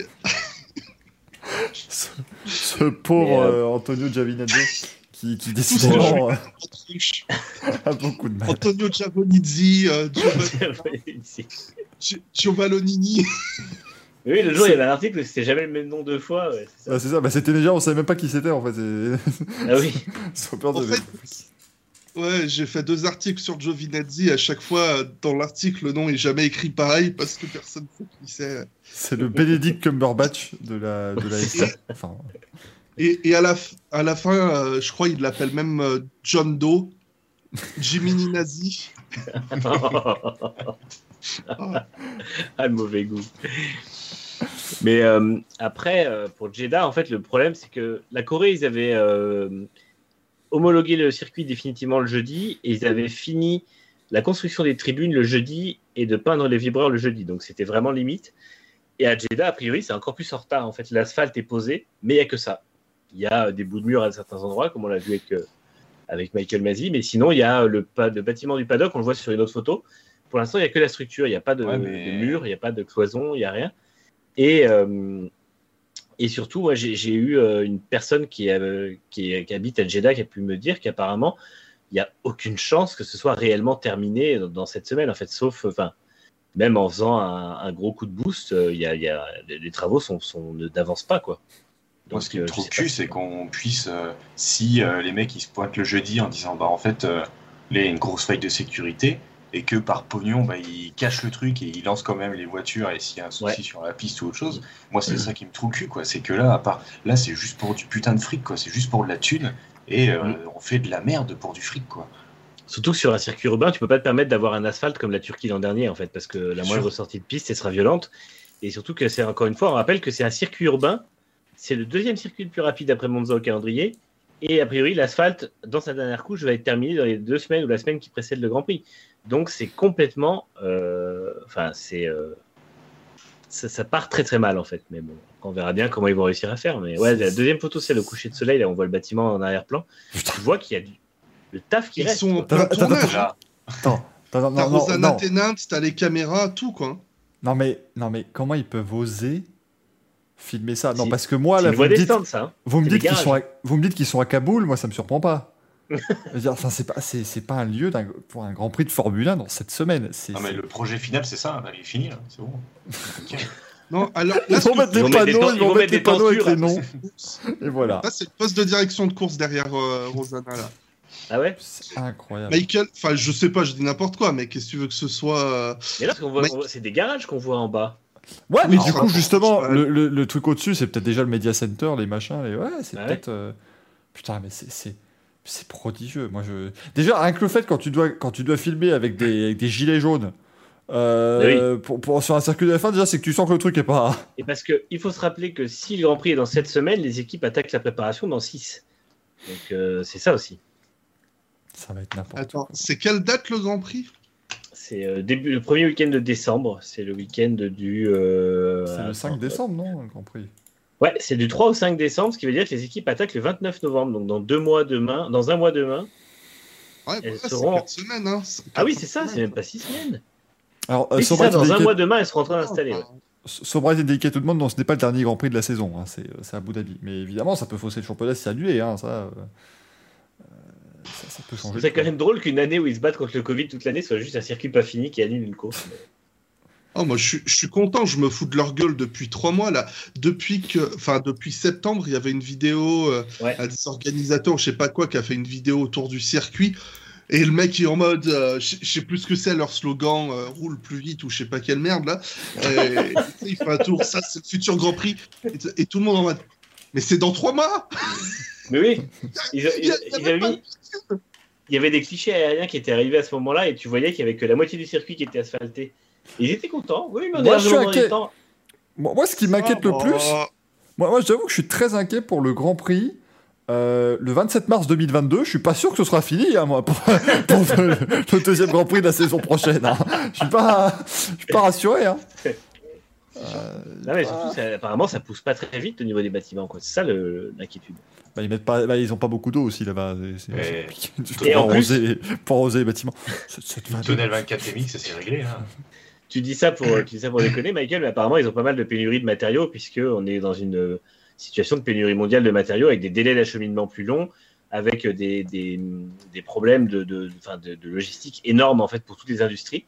Et a priori, ça n'aide pas non plus. Donc, euh, s'ils ont ne serait-ce qu'un un contretemps en plus, euh, je pense que le Grand Prix est mort. Enfin, il ne sera pas, il sera pas là cette année. Écoutez, ça, Bon, va, c'est pas comme s'ils essayaient de faire un Grand Prix à 27 virages. Oups. Oups, oh là Et, oh là surtout, j'adore le souligner, mais on est d'accord que c'est un Grand Prix urbain. hein. Et il Oui. n'y a pas la ville. La ville n'existe pas. Non. Mais il n'y a pas de circuit pour l'instant non plus, c'est ça le truc. Il y a C'est pas ça, de rue. c'est- pour l'instant, c'est un. circuit ni l'urbain, en fait. euh, Voilà, ce n'est pas un. Grand Prix et ça n'est pas urbain, c'est un. Ah non, mais c'est. Alors que, alors que tu as littéralement, à genre 300 mètres de là, tu as des rues dans lesquelles on aurait pu mettre un circuit. Je veux dire, c'est. euh, arrête. Un mais- prodigieux. Mais moi, je commence à en avoir ma claque de ces gens. euh, ça y est, mais sous prétexte que c'est un Grand Prix urbain, ça devrait être dans des rues. puis- C'est bon, c'est bon, monsieur Touzeau, s'il vous plaît. On Les Français en ont assez de cette mascarade. 40 ans. D'ailleurs, il va peut-être falloir qu'ils se mettent à jour parce que ça fait, ça fait 50 ans maintenant. 50 ans que vous nous baladez comme ça, monsieur Touzeau, s'il vous plaît. Qui dit qu'un Grand Prix urbain doit se faire en ville Enfin, un petit peu de décence. C'est un Euh, concept un peu euh, foireux. Nico Hülkenberg a testé l'IndyCar. J'étais très content de le voir tester une Oui. IndyCar, ça fait très plaisir. Et Stoffel Van Dorn va en, Très content. va, en, va en tester une chez McLaren évidemment. Bah, écoutez, non, c'est chouette s'ils peuvent euh, rebondir là-bas. Moi, ça me dérangerait pas du tout, bien évidemment. Maintenant, on rappelle pour Nico Hülkenberg, il y a, la major- il y a pas mal de courses où il n'y a pas de podium. Hein, il faut gagner pour être sur le podium. Donc euh, voilà, même termine troisième, ce C'est serait, ce serait Allez. dommage quand même de terminer. Ce, ce- ce serait con qu'Hülkenberg termine troisième des 500 Masiapolis, la seule course de l'année où on s'en fout du podium. quoi. Ce serait, ce serait, pas fait de ce serait podium. Ce serait absolument ballot. Euh, et Sébastien Ogier va participer au Rocky Test en Wake euh, le, le 7 novembre prochain. C'est quand même extraordinaire.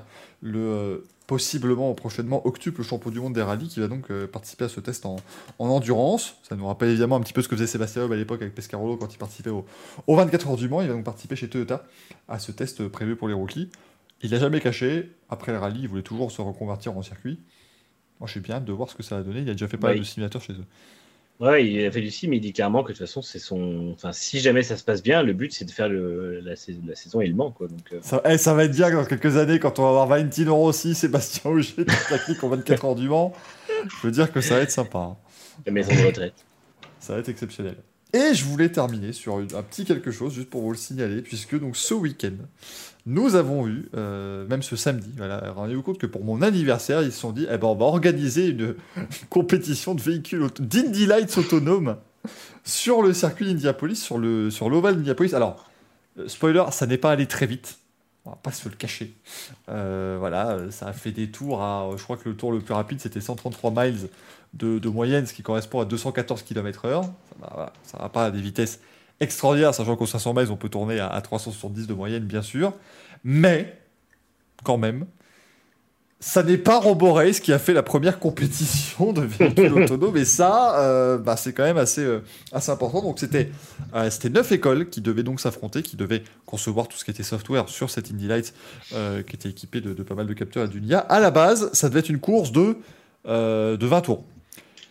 Maintenant, et je peux les comprendre, euh, imaginez, elles rentrent toutes dans le premier virage, elles se percutent toutes, il y a un énorme accident, c'est voilà, c'est pas, euh, voilà, ça aurait été une mauvaise image. Donc finalement, ils ont fait euh, neuf, les neuf voitures sont passées une par une pour faire deux tours, et du coup, l'école qui s'est imposée, elle va quand même remporter un million de dollars. C'est Grassi qui l'a gagné? Même pas, il était même pas là. Je pense qu'il a, il a, il a- il a même pas tweeté, je crois, Lucas Di Grassi. C'est étonnant. hein, quand, quand- Bah. quand il n'y a pas de billes dans le truc, ça marche moins bien. Euh, Bah, c'est ça, hein. c'est une, c'est une école allemande qui s'est imposée, si je dis pas de bêtises d'ailleurs, de Munich, euh, qui a remporté euh, le, le million. Alors, c'est. Je vais pas vous le cacher, c'est pas ma cam. hein.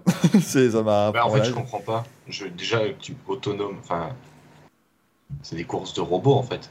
Oui, c'est ça. C'est en fait. Mais euh, qui- le- et en fait, je, je comprends pas le délire, mais euh, est-ce que tu as quand même un stratège derrière qui doit faire du lift and coast au robot ou est-ce que c'est le robot qui fait tout tout seul? Parce que s'ils font Non, tout seul, bah, en fait, ils suivent et c'est tout. Oui, mais après, c'est le perfectionnement de l'IA, en gros, qui fait ça. que derrière, le robot sera meilleur sur la course suivante ou euh, aura des, des capacités un peu, euh, un peu meilleures. J'avais interviewé le leader, le lead project de RoboRace à l'époque. Et en fait, il m'avait expliqué que justement, le but, c'est de développer des IA qui, euh, qui soient complexes de manière à, hum, à faire en sorte que en fait, les IA puissent gérer à la fois la performance, la stratégie, les pneus, etc. et qu'elles aient une bonne gestion de ce qu'est la course auto dans son ensemble, en fait, au-delà de juste aller vite. Donc, euh, mais bon, c'est très complexe et au final, euh, RoboRace, on a vu que ça a vite, euh, vite bloqué, à un certain niveau. Quoi. Bah, je trouve ça surtout très con, personne. C'est des courses de voitures sans, avec des pilotes sans pilote. Mais non, mais en fait, ça, c'est surtout. de pilotes d'acier. C'est pour développer euh, les voitures autonomes sur nos routes. C'est c'est évidemment le but. Comme, Oui, oui. comme le sport auto a toujours été évidemment un laboratoire, mais c'est vrai que. Enfin, pas se le cacher, même le jour où il y aura des courses, moi je suis désolé, ça va pas. je- je- ça va pas me faire bander de voir euh, un robot euh, dépasser un autre robot. quoi. Moi non plus. Mais est-ce que Pedrosa, Pedrosa peut y participer? Normalement, il a assez d'acier dans le corps pour être, euh, pour être qualifié. Si tu bipes à l'aéroport, tu peux rentrer dans ces, dans ces courses-là. Donc, euh, moi, je validerais. Je tiens à dire que l'équipe qui a gagné euh, à Indianapolis, le Indy Autonomous Challenge était justement une des équipes qui avait travaillé au développement de, de RoboRace et qui, euh, qui est bossé sur la première saison de RoboRace. Mais du coup, ça n'a pas dû aller assez vite pour eux, donc ils sont partis euh, dans d'autres trucs. Mais, mais bon, au moins, voilà, ça, ça a fonctionné. Et là, j'ai bien aimé parce qu'ils sont arrivés sans. euh, bah, le, le truc a été vendu en disant quand même que ça allait être un, un truc révolutionnaire, ce qu'il a été hein, au final, mais voilà, c'était beaucoup moins pompeux que RoboRace où on vous rappelle que ça doit faire 6 ans maintenant hein, qu'ils nous vendent le truc et que depuis, qu'est-ce qu'on a eu? On a eu une voiture qui a démarré et qui s'est mise dans un mur au bout de 3 mètres. hein. donc, euh, bon, c'est pas. euh, Mais pourquoi, pourquoi c'était euh, pourquoi c'était euh, à ce point-là attendu et qu'il y a eu tant de bataille C'est parce que euh, Lucas Digression est parti dans tous les sens autour de ça et a fait une com euh, monstrueuse euh, qui n'avait pas lieu d'être. Et là, la Formule 1 on a rajouté en, voulant faire de la, de la Robo sa première partie et ça n'a jamais fonctionné. Donc ouais, moi je je, je, pense que c'est quand même un, c'est un, un jalon dans l'histoire un petit peu de l'automobile encore, hein, voilà, d'avoir ces, euh, ces véhicules autonomes. Je pense qu'on sera tous d'accord pour dire que nous, niveau passion, ça ne nous, vraiment, ça ne nous fera rien du tout. Euh, mais bon, c'est sûr que. Moi, moi je, moi, j'avoue, je, je comprenais pas. À la base, RoboRace, c'est quand même fait. C'est la course auto faite pour les gens qui n'aiment pas la course auto quand même. Enfin, c'est, une espèce de délire. Ils étaient en train de dire non mais vous allez voir, il y aura tout nouveau public. Non, non, non, arrêtez. Euh, je- je- Ils croyaient pas que les gens qui, euh, qui aiment, euh, qui aiment la technologie vont soudainement euh, se passionner pour des courses de robots. Ça me- non, ça- ça- En tout cas, euh, attention à la Roborace parce que lui, il est pas loin. hein. Ah bah là, euh, si, si on avait euh, créé le manche à il y a 5 ans, je pense qu'ils en auraient euh, fait une collection. hein. Niveau hein, ça, aurait été, assez fort. On va rapidement aussi répondre à vos questions. Il est temps de participer, de passer au, courrier des viewers parce qu'il est déjà 23h32. Le Louis va finir à minuit 27, ça va être extraordinaire. Et j'ai pas mis le jingle en plus, c'est fantastique. Voilà. Oh, quelle masse d'armes Surtout qu'on revient à la masse d'armes dont on a parlé tout à l'heure, c'est quand même assez extraordinaire. Euh, on va, euh, je vais d'ailleurs euh, les découvrir en même temps que vous, les questions, ce qui est assez formidable, c'est malin, c'est malin, hein, c'est malin, c'est gourmand, c'est croquant.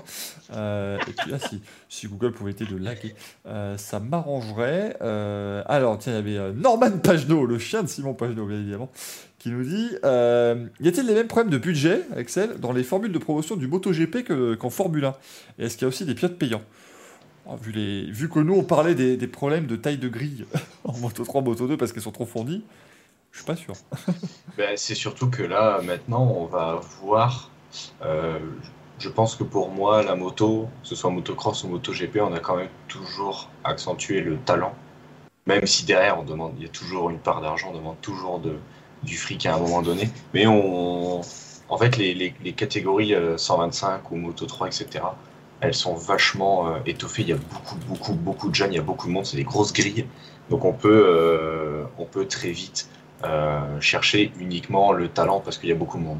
Malheureusement, maintenant, avec les nouvelles réglementations, où on peut avoir que 30 pilotes, on peut peut-être avoir une arrivée de, bah, de pilotes payants, de chercher, de chercher plus un mec qui, a, qui ramène du fric pour une écurie que pour son talent, parce que justement, on va, on va bloquer les entrées.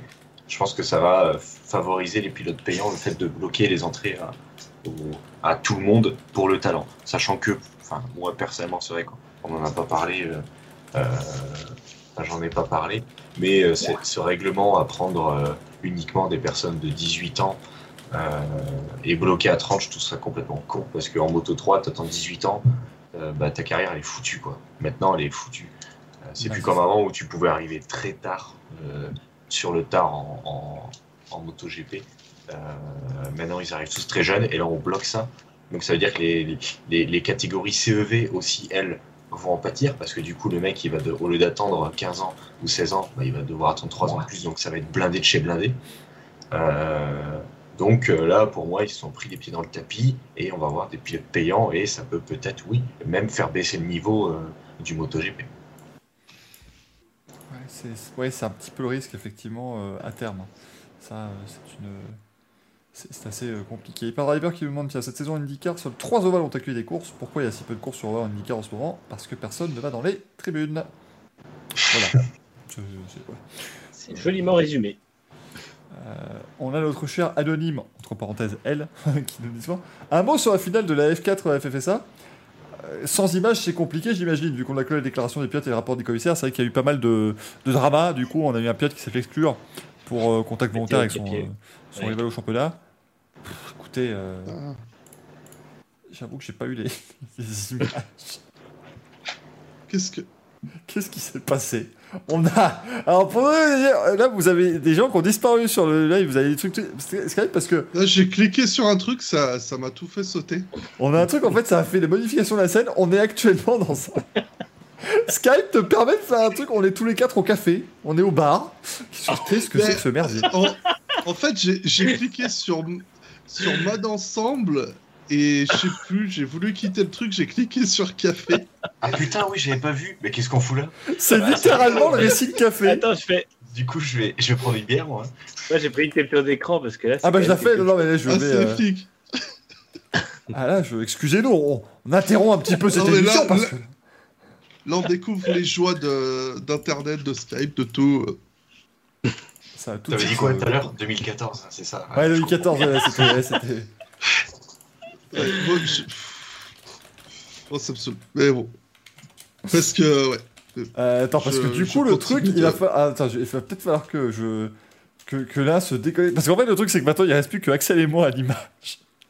Manu et Mick ont disparu, mais Mick, quand tu parles, tu envie de dire les deux plus importants, après, c'est pas Oui, après, voilà, c'est pas non plus... Est-ce que c'est vraiment grave Est-ce que c'est vraiment grave Putain Je vais vous partager du coup le lien du tweet que j'ai fait. Il y a Formule Blabla qui vient de nous casser le Racing Café. Euh, bah il y a Manu qui a apparu, c'est extraordinaire. Euh, quelle histoire Quelle histoire euh, Mode ensemble. Ah non, voilà, vue grille. Incroyable, j'ai récupéré, bravo. Je suis heureux, j'ai récupéré tout. repart sur Skype. Hein. Attends, parce que si je fais mode ensemble. Ouais, mais en fait, ça me saoulait parce que je vous voyais pas tout à l'heure, donc euh, je me suis dit, si je change le mode d'affichage, ça le fait que pour moi, quoi. Parce que j'avais ah. Michael qui était coupé à la moitié du visage, euh, Manu qui était euh, placé bizarrement. Voilà, voilà en fait, c'est chiant, on a découvert ça. Toutes mes excuses, moi je viens déco on joue avec Skype maintenant, hein, voilà. on, peut changer la scène et le fond, c'est affreux. Je, je, remets tout le monde, tout le monde réapparaît euh, ici. C'est fantastique. C'est incroyable. Ce live a été développé par Motorsport c'est à peu près ça. Alors, moi, je demande d'ailleurs, pourquoi vous restez sur Skype Discord, c'est l'avenir. Attention.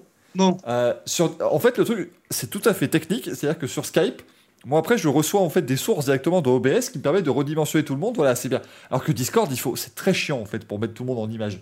Allez, cette magnifique euh, photo, c'est formidable. Euh, on est. Je, pour pour pour le pour l'affichage vidéo, Discord est un cauchemar. C'est ça, c'est vraiment c'est très très compliqué. On a beaucoup galéré, donc maintenant c'est un système qui est beaucoup plus pratique. Surtout qu'en fait, à l'époque, vous vous souvenez, quand on faisait des Racing Café à 5, 6, 7, où on avait des, des, invités qui changeaient et tout, c'était un bordel pas possible pour remettre tout le monde. C'était vraiment plus, plus faisable. Ah, mais du coup, pour revenir à la F4, c'est évidemment très compliqué de se prononcer, sachant qu'on n'a rien vu, euh, bien entendu. C'est euh, pas simple. Je pense qu'on est, qu'on est d'accord là-dessus. Euh, Après, a priori, a priori, euh, le, le pilote euh, puni a été, euh, en gros, allé harponner de la troisième place le premier, donc ça a laissé penser à, à une erreur qui était un peu volontaire, mais c'est vrai que c'est un peu compliqué sans avoir plus d'informations que ça sur ce qui s'était vraiment passé. Quoi. On a eu Taxet qui demande est-ce que Mercedes, tout comme Red Bull d'ailleurs, mais pour l'écurie de Milton Keynes, ça me semble logique, euh, est-ce que Mercedes n'est pas en train d'adapter ses stratégies de course pour que Verstappen remporte le titre mondial C'est vrai plus de qu'Austin temps n'a en pas été fort. ça, en fait, ils vont être là. Ah non, mais nous, deuxième, on est très contents. euh, voilà. euh. En fait, la, pire situation, ce serait de perdre le titre pilote et de gagner le championnat constructeur. Euh, parce que tu Ouais. perds du temps de soufflerie et t'as pas le titre qui compte le plus. C'est très chiant. Euh, and Delicate qui demande est-ce que Sébastien Bourdais a un volant pour l'année prochaine? Il en a même deux, en Ouais. IMSA chez Ganassi et en IndyCar chez Foyt. Mais en IndyCar, attends, partiel. Puis je voulais terminer avec la dernière question de Salvatore et Adamo, qu'on salue bien bas. Bonsoir à vous, messieurs. Mon cher Michael, est-ce qu'il paraît que vous animez une émission de sport mécanique avec une joyeuse troupe de saltimbanques, dont deux personnes qui m'ont marqué La première est un ours au vu de sa barbe, qui peut être drôle, mais avec un décalage horaire pour, pour ce qui concerne le suivi de l'émission. Gaël, si tu écoutes, on te salue. Et la deuxième personne, un garçon qui ne manque pas d'humour, comme on a dit Popek, et qui est doté d'une grande culture mécanique, mais vient le temps de la pitrerie, à croire que son rupteur est déjà à fond, et en espérant que ce ne soit pas la seule chose qu'il fasse à fond, bien évidemment. Tout ça pour vous dire que je rigole bien en vous regardant et le tout sans rien comprendre au sport mécanique. Surtout, ne changez pas. Euh, c'est la petite, c'est la petite euh, question, vous la connaissez, hein, la petite question où on, euh, on se fait mousser bien évidemment, histoire de vous dire que merci évidemment, nous sommes formidables et nous vous remercions de nous dire à quel point nous sommes formidables. C'est bien gentil, bien sûr, de votre part. Euh, merci de toujours. Vous êtes 94 viewers. On est à ça de faire un Louis à 100 à 23h41. Bah Là, moi j'ai C'est- 105 maintenant. Moi, 105. j'ai Ouais. Merci, merci, vous êtes merveilleux. On va lancer le Louis sans plus tarder du coup. Euh, parce Oh que c'est- extraordinaire. Et, et, et Mick, Non, tu vas faire ton que- premier Louis. C'est... Je pense qu'il y a un truc qu'il faut dire à tout le monde, c'est que je, je vois à peu près le niveau habituel de l'émission, mais je pense que plus ça tarde, plus ça régresse. C'est ça, c'est ça. Et, là, ça. on va, on va franchir le Rubicon à ce rythme-là. On va passer les minuit pour la première fois. Et là, moi, je ne, je, ne réponds plus rien. Je ne sais pas ce qui va se passer. Jingle Louis. Alors le Louis, qui rassurez-vous, aura donc bien lieu, même si bah, Louis n'est pas là, c'est donc le Pedro, bien sûr, vous avez l'habitude maintenant, même si c'est quand même le Louis parce que c'est Louis qui l'a préparé. Il a, il a tenu quand même à ce que nous ayons euh, une jolie, euh, une jolie euh, sympathie ce soir. Donc du coup, eh bien, on vous rappelle que Louis, vous êtes, vous êtes quand même 100, et du coup, eh bien, nous allons vous permettre de participer. Comme c'est euh, le cas toutes les semaines maintenant, vous allez pouvoir participer au Louis. Alors, faut juste que je prépare le tout. Ça va prendre, rassurez-vous, euh, pas plus de 20 minutes. ça devrait aller, euh, ça devrait aller assez vite. Faut pas s'inquiéter. Nathan qui essaie déjà de pronostiquer les, les face-up. Je pense qu'il y aura, il y aura des choses très sympathiques, hein, comme, comme toujours. Donc là, dans QuizKit, il suffit de créer un quiz. Voilà, je create quiz. Bien évidemment, ce sera le Louis du 28 octobre. Le dernier Louis du mois d'octobre, si c'est pas merveilleux. Tu vois ce que je dis, Alors, j'ai il remis y a- 5 heures l'année dernière. A Gaël qui Dépêche-toi. demande s'il peut participer. Euh, bah bien sûr, bah, Gaël peut venir. hein. Il peut Mais venir. viens, Alors, viens donc. viens donc, Gaël. Alors je ne verrai pas à l'image, mais viens euh, participer en... en audio. Oh, il faut que je, oh, il faut que j'efface des quiz pour en créer plus parce que j'en ai créé. Est-ce que- tu nous, euh, est-ce qu'on a le retour qui sera euh, sur Skype ou est-ce qu'on sera en décalage du coup, juste pour savoir, euh, Euh, Michael? comment ça, euh, Manu? Parce que moi j'ai le, le, le feedback Twitch qui est un peu en retard en fait. Ouais, quelques ouais. secondes. Ouais, donc Il y a malheureusement. quelques dizaines de secondes moi, de mon côté. Bah après, de toute façon, t'as les questions euh, sur le. Enfin, t'as le. oui, oui, bien T'as sûr. toujours les questions dans le, dans le, dans, dans le, comment dire, dans le, dans le logiciel créé par notre Absolument. cher Louise bien-aimée. J'importe les, euh, les questions, je upload le CSV. Euh, vous m'acceptez Je t'accepte toujours. Mais bien évidemment. Viens donc. C'est quand même fort quand vous dites qu'il veut participer au meilleur moment de l'émission, c'est-à-dire le quiz de fin d'émission. On rappelle, hein, la, la base aussi, c'est qu'à la base, donc, c'est un quiz. Et donc un jour, eh ben Greg, il nous a fait un logo façon question pour un champion, et quand tu écris le Q avec la typo de question pour un champion, ça fait un L. Donc le, le Louis. Voilà. C'est, euh, c'est, on, on va pas chercher très loin. je- Oh là là, mais bordel. Ah bah il y a du niveau quand même, à un moment donné, C'est on fait, on exceptionnel. fait ce qu'on peut. Je suis horrifié, il y a 11 questions apparemment. Comment ça fait beaucoup là? Combien? Militaire qui dit Maman travaille sur le Louise, mon ange. Oh là là là. Alors, donc on se connecte. euh, du coup, Bonsoir, évidemment. bonsoir. Bonsoir, Oh, mon cher il est là. Miguel. Oh, il est là. Alors, Notre représentant même. dans le classement du Merdolino en plus. il faut que je dise quand même au chat que là, nos amis sont assis au Parlement. C'est exceptionnel.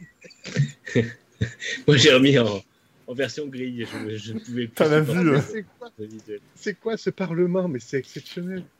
T'as la vue fantastique. Attendez, il y a Valtteri qui bouge.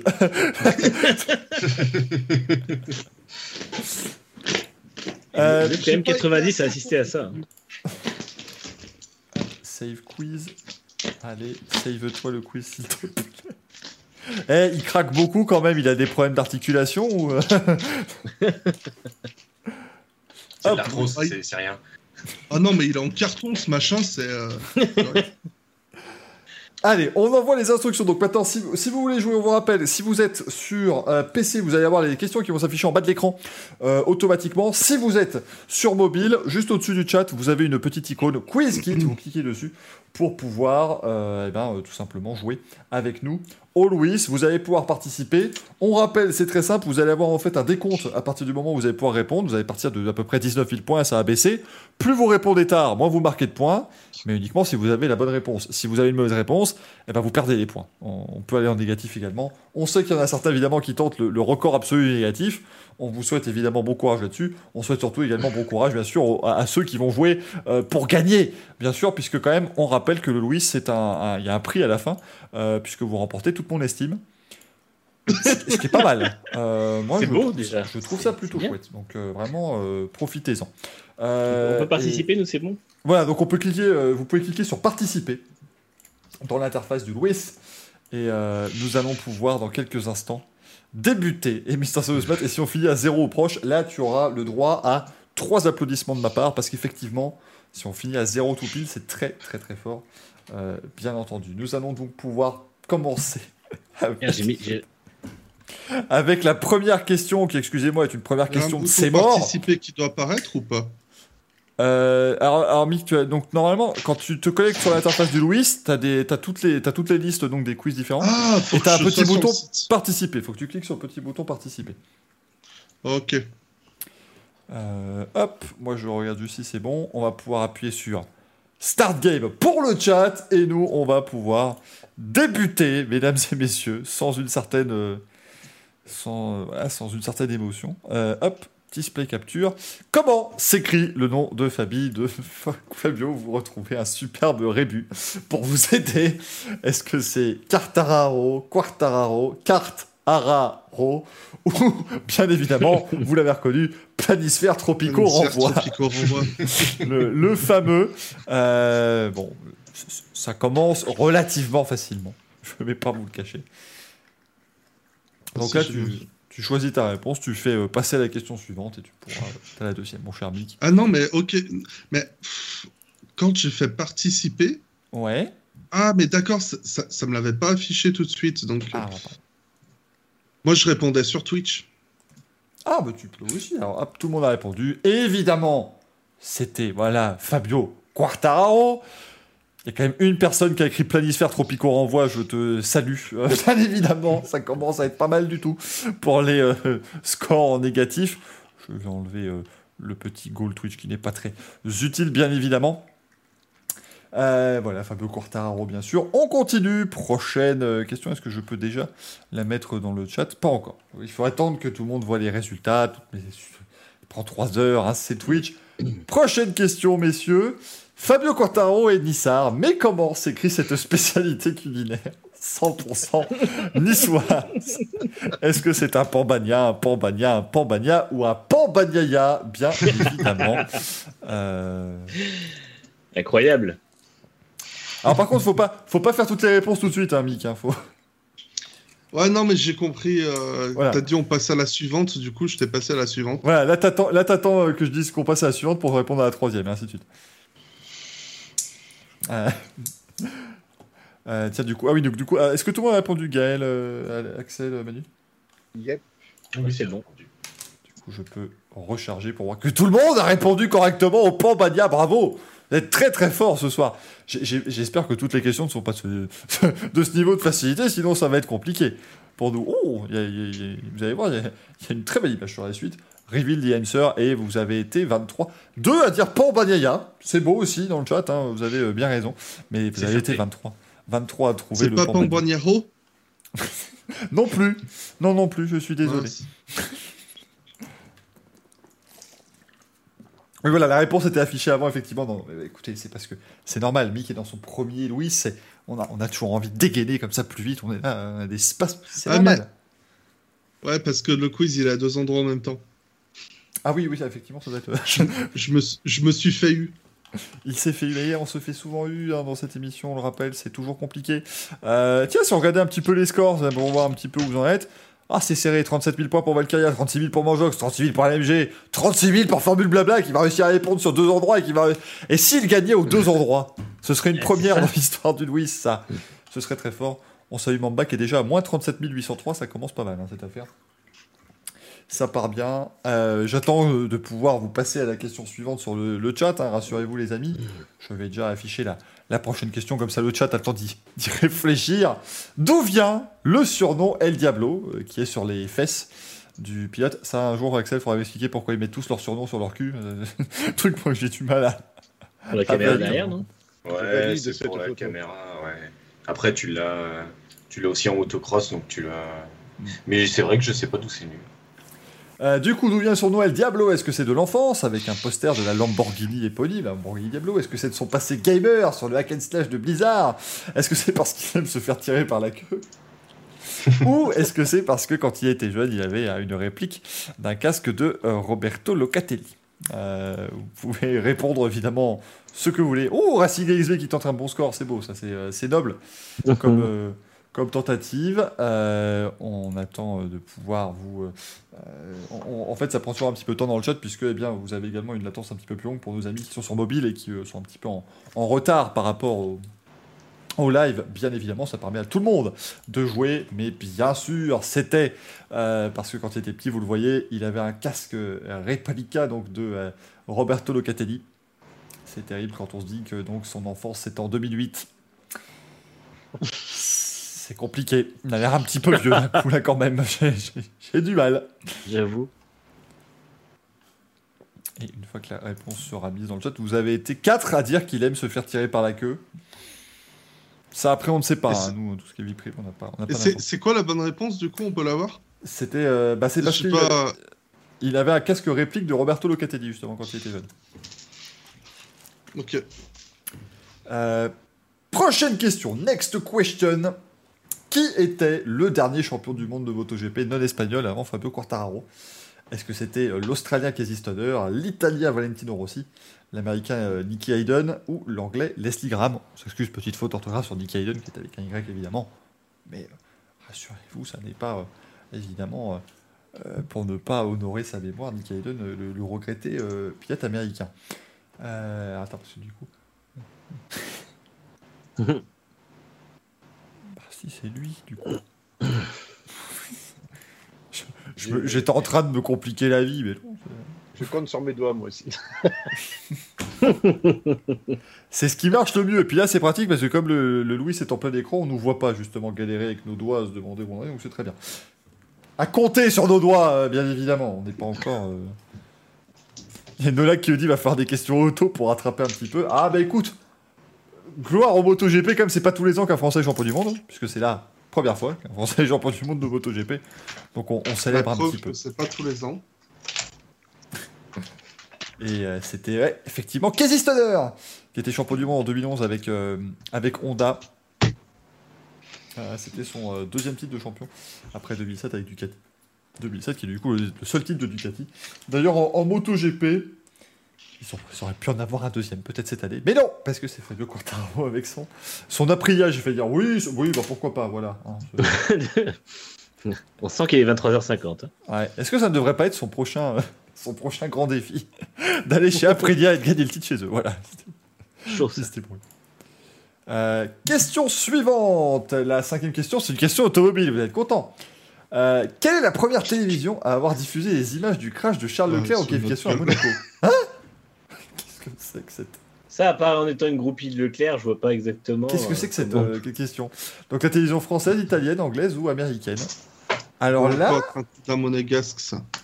euh, mais attends, parce que pour moi, ah j'espère qu'elle a raison dans, le- dans la réponse parce que bah, tout le monde l'a diffusé en même temps pour moi puisque c'est. Ah, moi, je tente quelque chose. Je sais pas, il y avait peut-être euh, une, une télé qui était en exclusivité à cet endroit et ça l'a montré ah, avant peut-être une caméra, euh, ouais, une caméra HF. hein. de Il télé, aurait, ouais. pu mettre, euh, il aurait pu mettre une TV canadienne, Breaking Lance. Euh, je- je- alors là, je, ouais, je, je mets, ouais, sans, sans conviction, euh, je vais pas le cacher, et Ah. c'était, Là, franchement. eh ben, c'était la télévision italienne. Moi, je pensais que c'était la télévision américaine parce qu'ils étaient euh, avec le décalage horaire, ils l'ont eu le matin. mais- Ah ouais, Bah oh, oui, oh, coup, oh c'est oui, logique. oh ça va C'est chercher loin. logique, ouais. Non, mais c'est Bien. logique. Apparemment, c'était pas Ah, le il, a cas. fait, il a fait le fifou. J'ai- alors, j'ai- J'avoue, je vous avoue que j'ai pas la, Ouais, non plus. j'ai pas la rêve s'il y en a une là. Là, je, Là, peut-être qu'ils avaient, euh, peut-être qu'ils avaient des caméras en bord de piste. Hein. euh. attendez, je Ouais, vais il faut envoyer un être- il faut être message. On, on- on réglera nos comptes après. Ouais, exactement, hein, bien évidemment. Ah, mais il vient de le Ah, la mettre. rail. Il vient de le mettre, La- la rail. La rail. Oh putain, Oh le putain ah oui, Oh, donc, donc, donc maintenant, ah oui, donc, donc cinquième question, on est déjà dans le, euh, dans les questions Ah ouais. loufoques, quoi. D'accord, c'est il faut Ah, que y a zéro respect, quoi. Ça y est, c'est fini. Oh putain En fait, j'ai réalisé pourquoi il y avait une photo de Faudel? Mais oui, j'ai pas. Rail. Parce que c'est Ah la oui, rail, rail. bah oui. Ah bon, merde tu peux- tu J'ai peux pas remarqué tout de suite que c'était Ah, mais il est là, notre ami Greg, en plus, dans le chat. Mais oui, Ouais, il oui, est dans le vient d'expliquer, bravo. Oh merde, rail. Oh là là là là. Ah là là. Et quel escroc, ce type. Ah, ouais, c'est terrible. C'est terrible.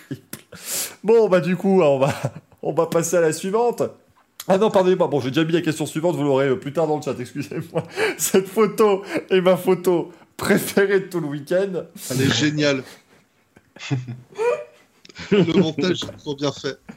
Mais oui. Euh, grâce à Austin 2021, euh, Red Bull a atteint combien de podiums et de victoires en Formule 1 Est-ce qu'on en est à 150 podiums et 73 victoires 150 podiums et 75 victoires 200 podiums et 73 victoires Ou 200 podiums et 75 victoires?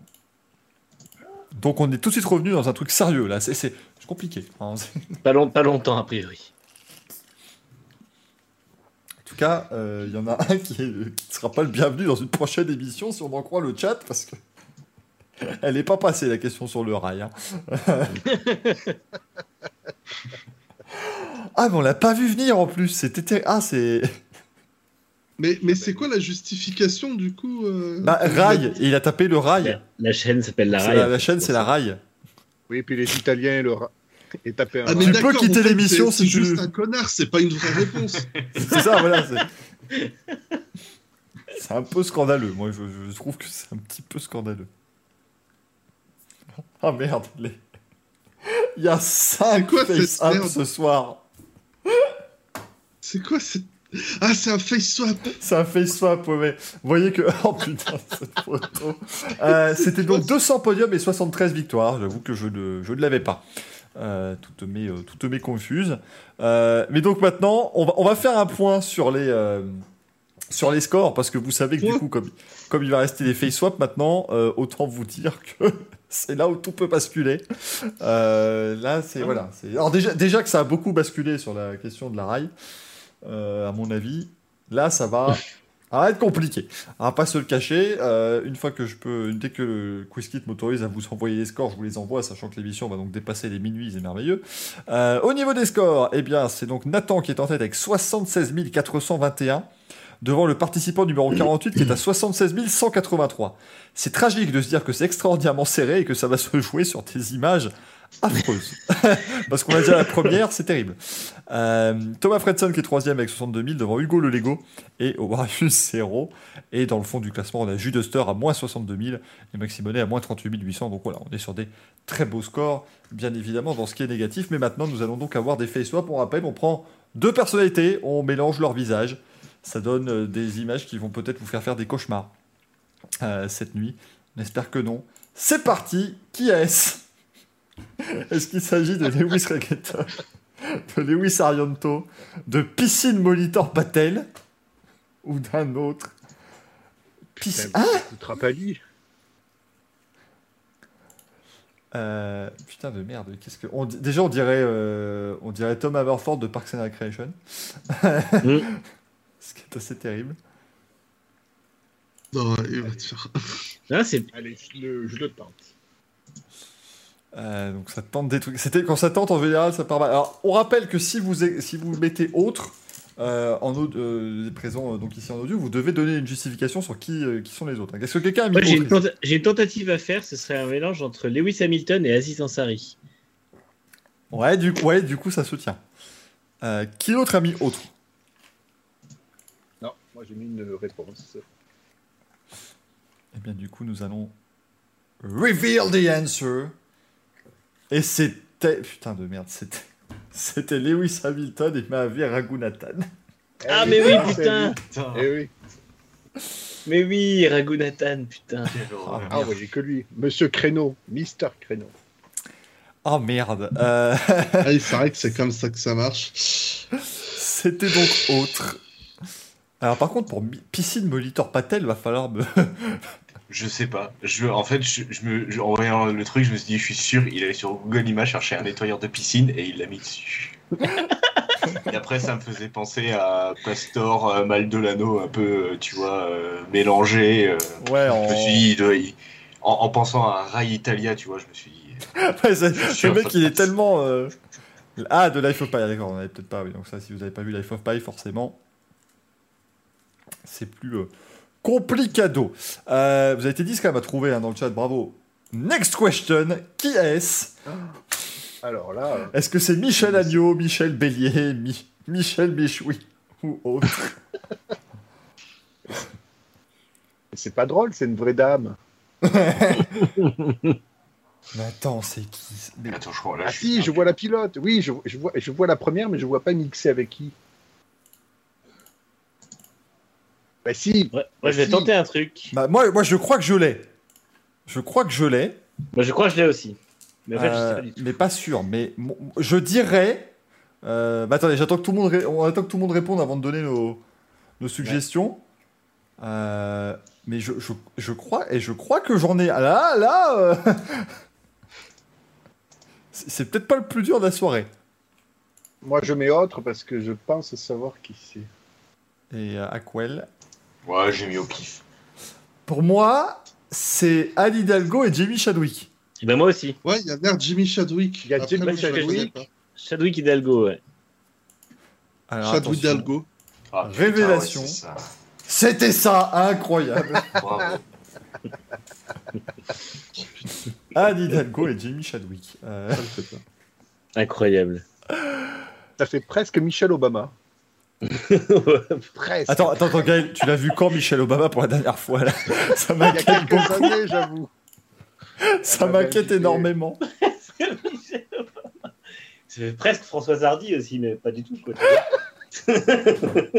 Vous voyez Patricia Cass, mais c'est Si pas tu plisses les yeux, il y a un peu de Carla Bruni. tu vois, moi j'étais sur. euh, Moi j'ai fait un jeu, de... tu vois, un jeu de mots à la con. En fait, j'ai mis le premier parce que je me suis dit. euh, Moi j'avais euh, Chadwick et euh, Agnès Buzyn. Je sais pas pourquoi. Et du coup, avec euh, Agnès, ouais. je me suis dit. Et je me suis dit, ça se trouve, Chadwick, ça doit faire une traduction à la con qui doit être pareil, tu vois. De la bonne Ah non, mais- que tu prends en tout cas. Là, là est par contre, il mal. est rentré dans. Non, mais là, par contre, c'est que Greg est rentré dans ta tête. Là, là, là c'est que tu es. Tu, tu ne tiens pas la pression là. Là, c'est que la tête. Oh, il est déjà rentré dans mon cul, mais ça c'est autre chose. après. Je vois pas tous les détails, mais il est, il est minuit Photo. passé. Donc euh, c'est- Photo ça, sinon fake. ça passe, hein, bien évidemment. Vous avez, il il est encore 90, il est minuit passé, tout va bien.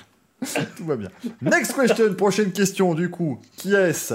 Est-ce que c'est Danny Hunt, Danny Stewart, Danny Giovinazzi ou autre? Il est incroyable.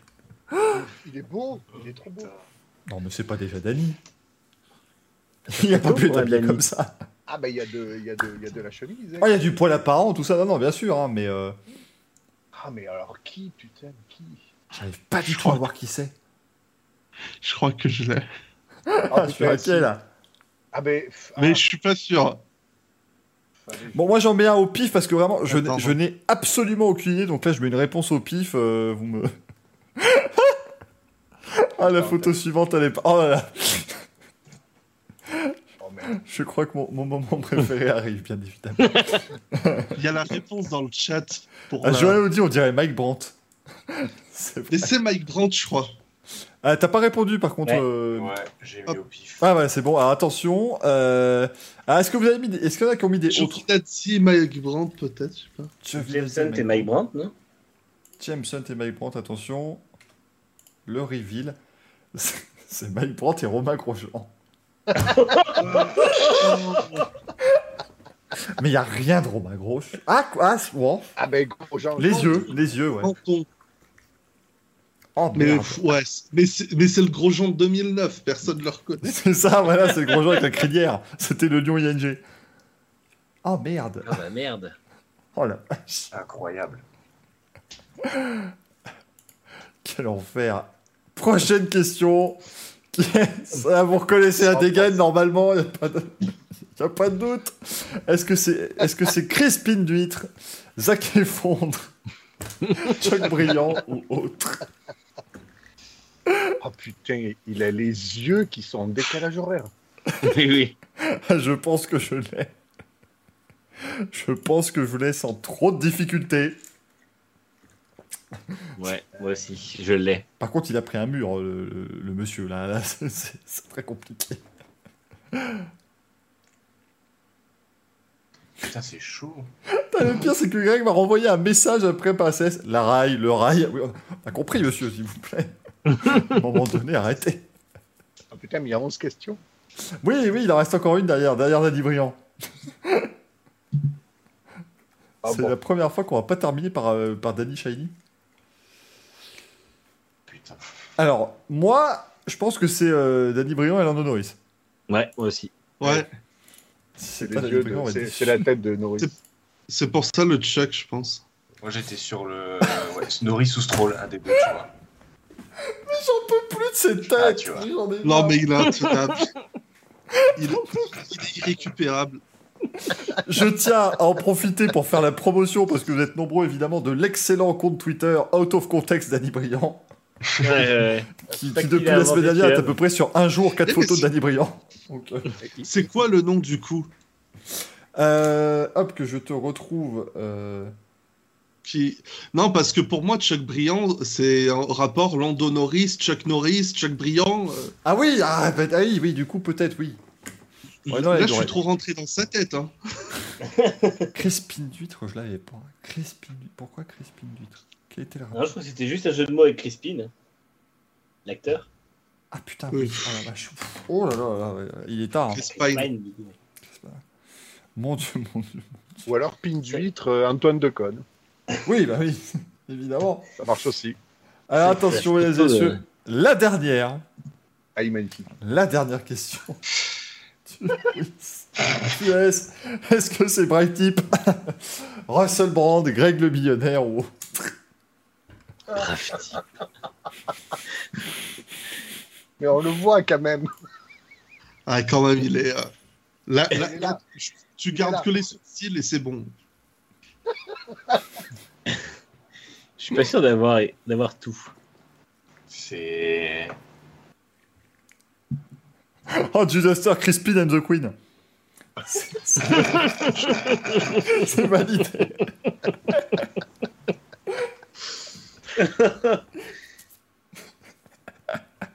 oh merde. Euh, oh là là là là là là. Euh, du coup, il ne manque plus que la réponse de Mick. Oh merde Et après, on découvrira les résultats, mesdames et messieurs. Et là, là on peut prier, on peut prier pour tout. C'est- C'est c'est Alonso et Greg le millionnaire, on est d'accord. Ouais, je pense. Oh non, c'est pire. C'est Sébastien. Oh, putain. Fernando Sébastien. C'est que de l'amour. Oh, c'est génial, putain. J'adore. C'est que de l'amour. Qu'est-ce qu'il faut Donc tu fais la tête d'Alonso, c'est génial. Mais le, mais le face-up avant. Oh, elle a changé tous ses Mais cheveux. ça, Ah, ça fait une tête normale en fait. Mais oui. C'est un gars que tu peux croiser dans la rue. Oh merde Oh là là là là Ça a rajeuni les cheveux de Patrick Sébastien. En fait. C'est ça. on est, on est, on est à la, quand même, la meilleure invention de cette émission, je crois que c'est de faire des face-up. C'est c'est moi, je n'en peux plus. Oh, c'est génial. Merde. Et on Ah, dépassant de la piste. Ta, ta, ta, ta, ta, ta. En plus, on est con parce qu'on voyait encore le pendentif guitare. On aurait, dû, on aurait dû regarder tous les détails de l'image. C'est terrible. C'est vrai. Euh, attention, on va pouvoir passer au résultat. Et c'est Manu qui est la star du rêve à égalité. avec Gaël, bravo. Oh, Bravo. Dix Sam. bonnes. Mick, Star du rêve. Mick qui termine quand même troisième pour un premier oui, c'est très bon. Bravo. Bravo, bravo. Bravo. Quatrième, on, on finit ex avec Axel. Voilà, euh, les, les meilleurs Les finissent hein. les, les derniers seront les premiers, comme disait Céline Dion, bien évidemment. Au niveau du chat, c'est le participant numéro 48 qui s'impose avec 157 000 points. Bravo. Louis est deuxième avec 108 000 devant Thomas avec 103 000 points. Euh, Formule Bleu termine quand même 7 sur le chat, c'est très fort. Je dis respect. Et c'est Juduster qui remporte évidemment euh, euh, la superbe euh, place finale, la Paul Belmondo avec 146 000 points dans le négatif. Bravo, Jules, parce que c'était pas simple, parce que des fois on peut malheureusement bah, se tromper et mettre la bonne réponse. Et Sarah Nick, tu remportes le Crypto Neutral Award, bien sûr, pour ton moins 60. en étant la personne qui se rapproche le plus du zéro. C'est très très fort. Crypto Neutral Award. chapeau, chapeau l'artiste. Euh, que vous dire maintenant, si ce n'est à part merci du fond du cœur d'avoir été aussi nombreux dans ce Racing Café. C'est absolument incroyable que Mm. vous ayez été autant. Euh, merci. Racing Café historique qui dépasse minuit du coup. Ça y est, nous, nous avons commencé Le le, vendredi. 28 octobre, nous terminons le 29. C'est absolument merveilleux. Et, et on se demande ce qu'on fait de nos vies.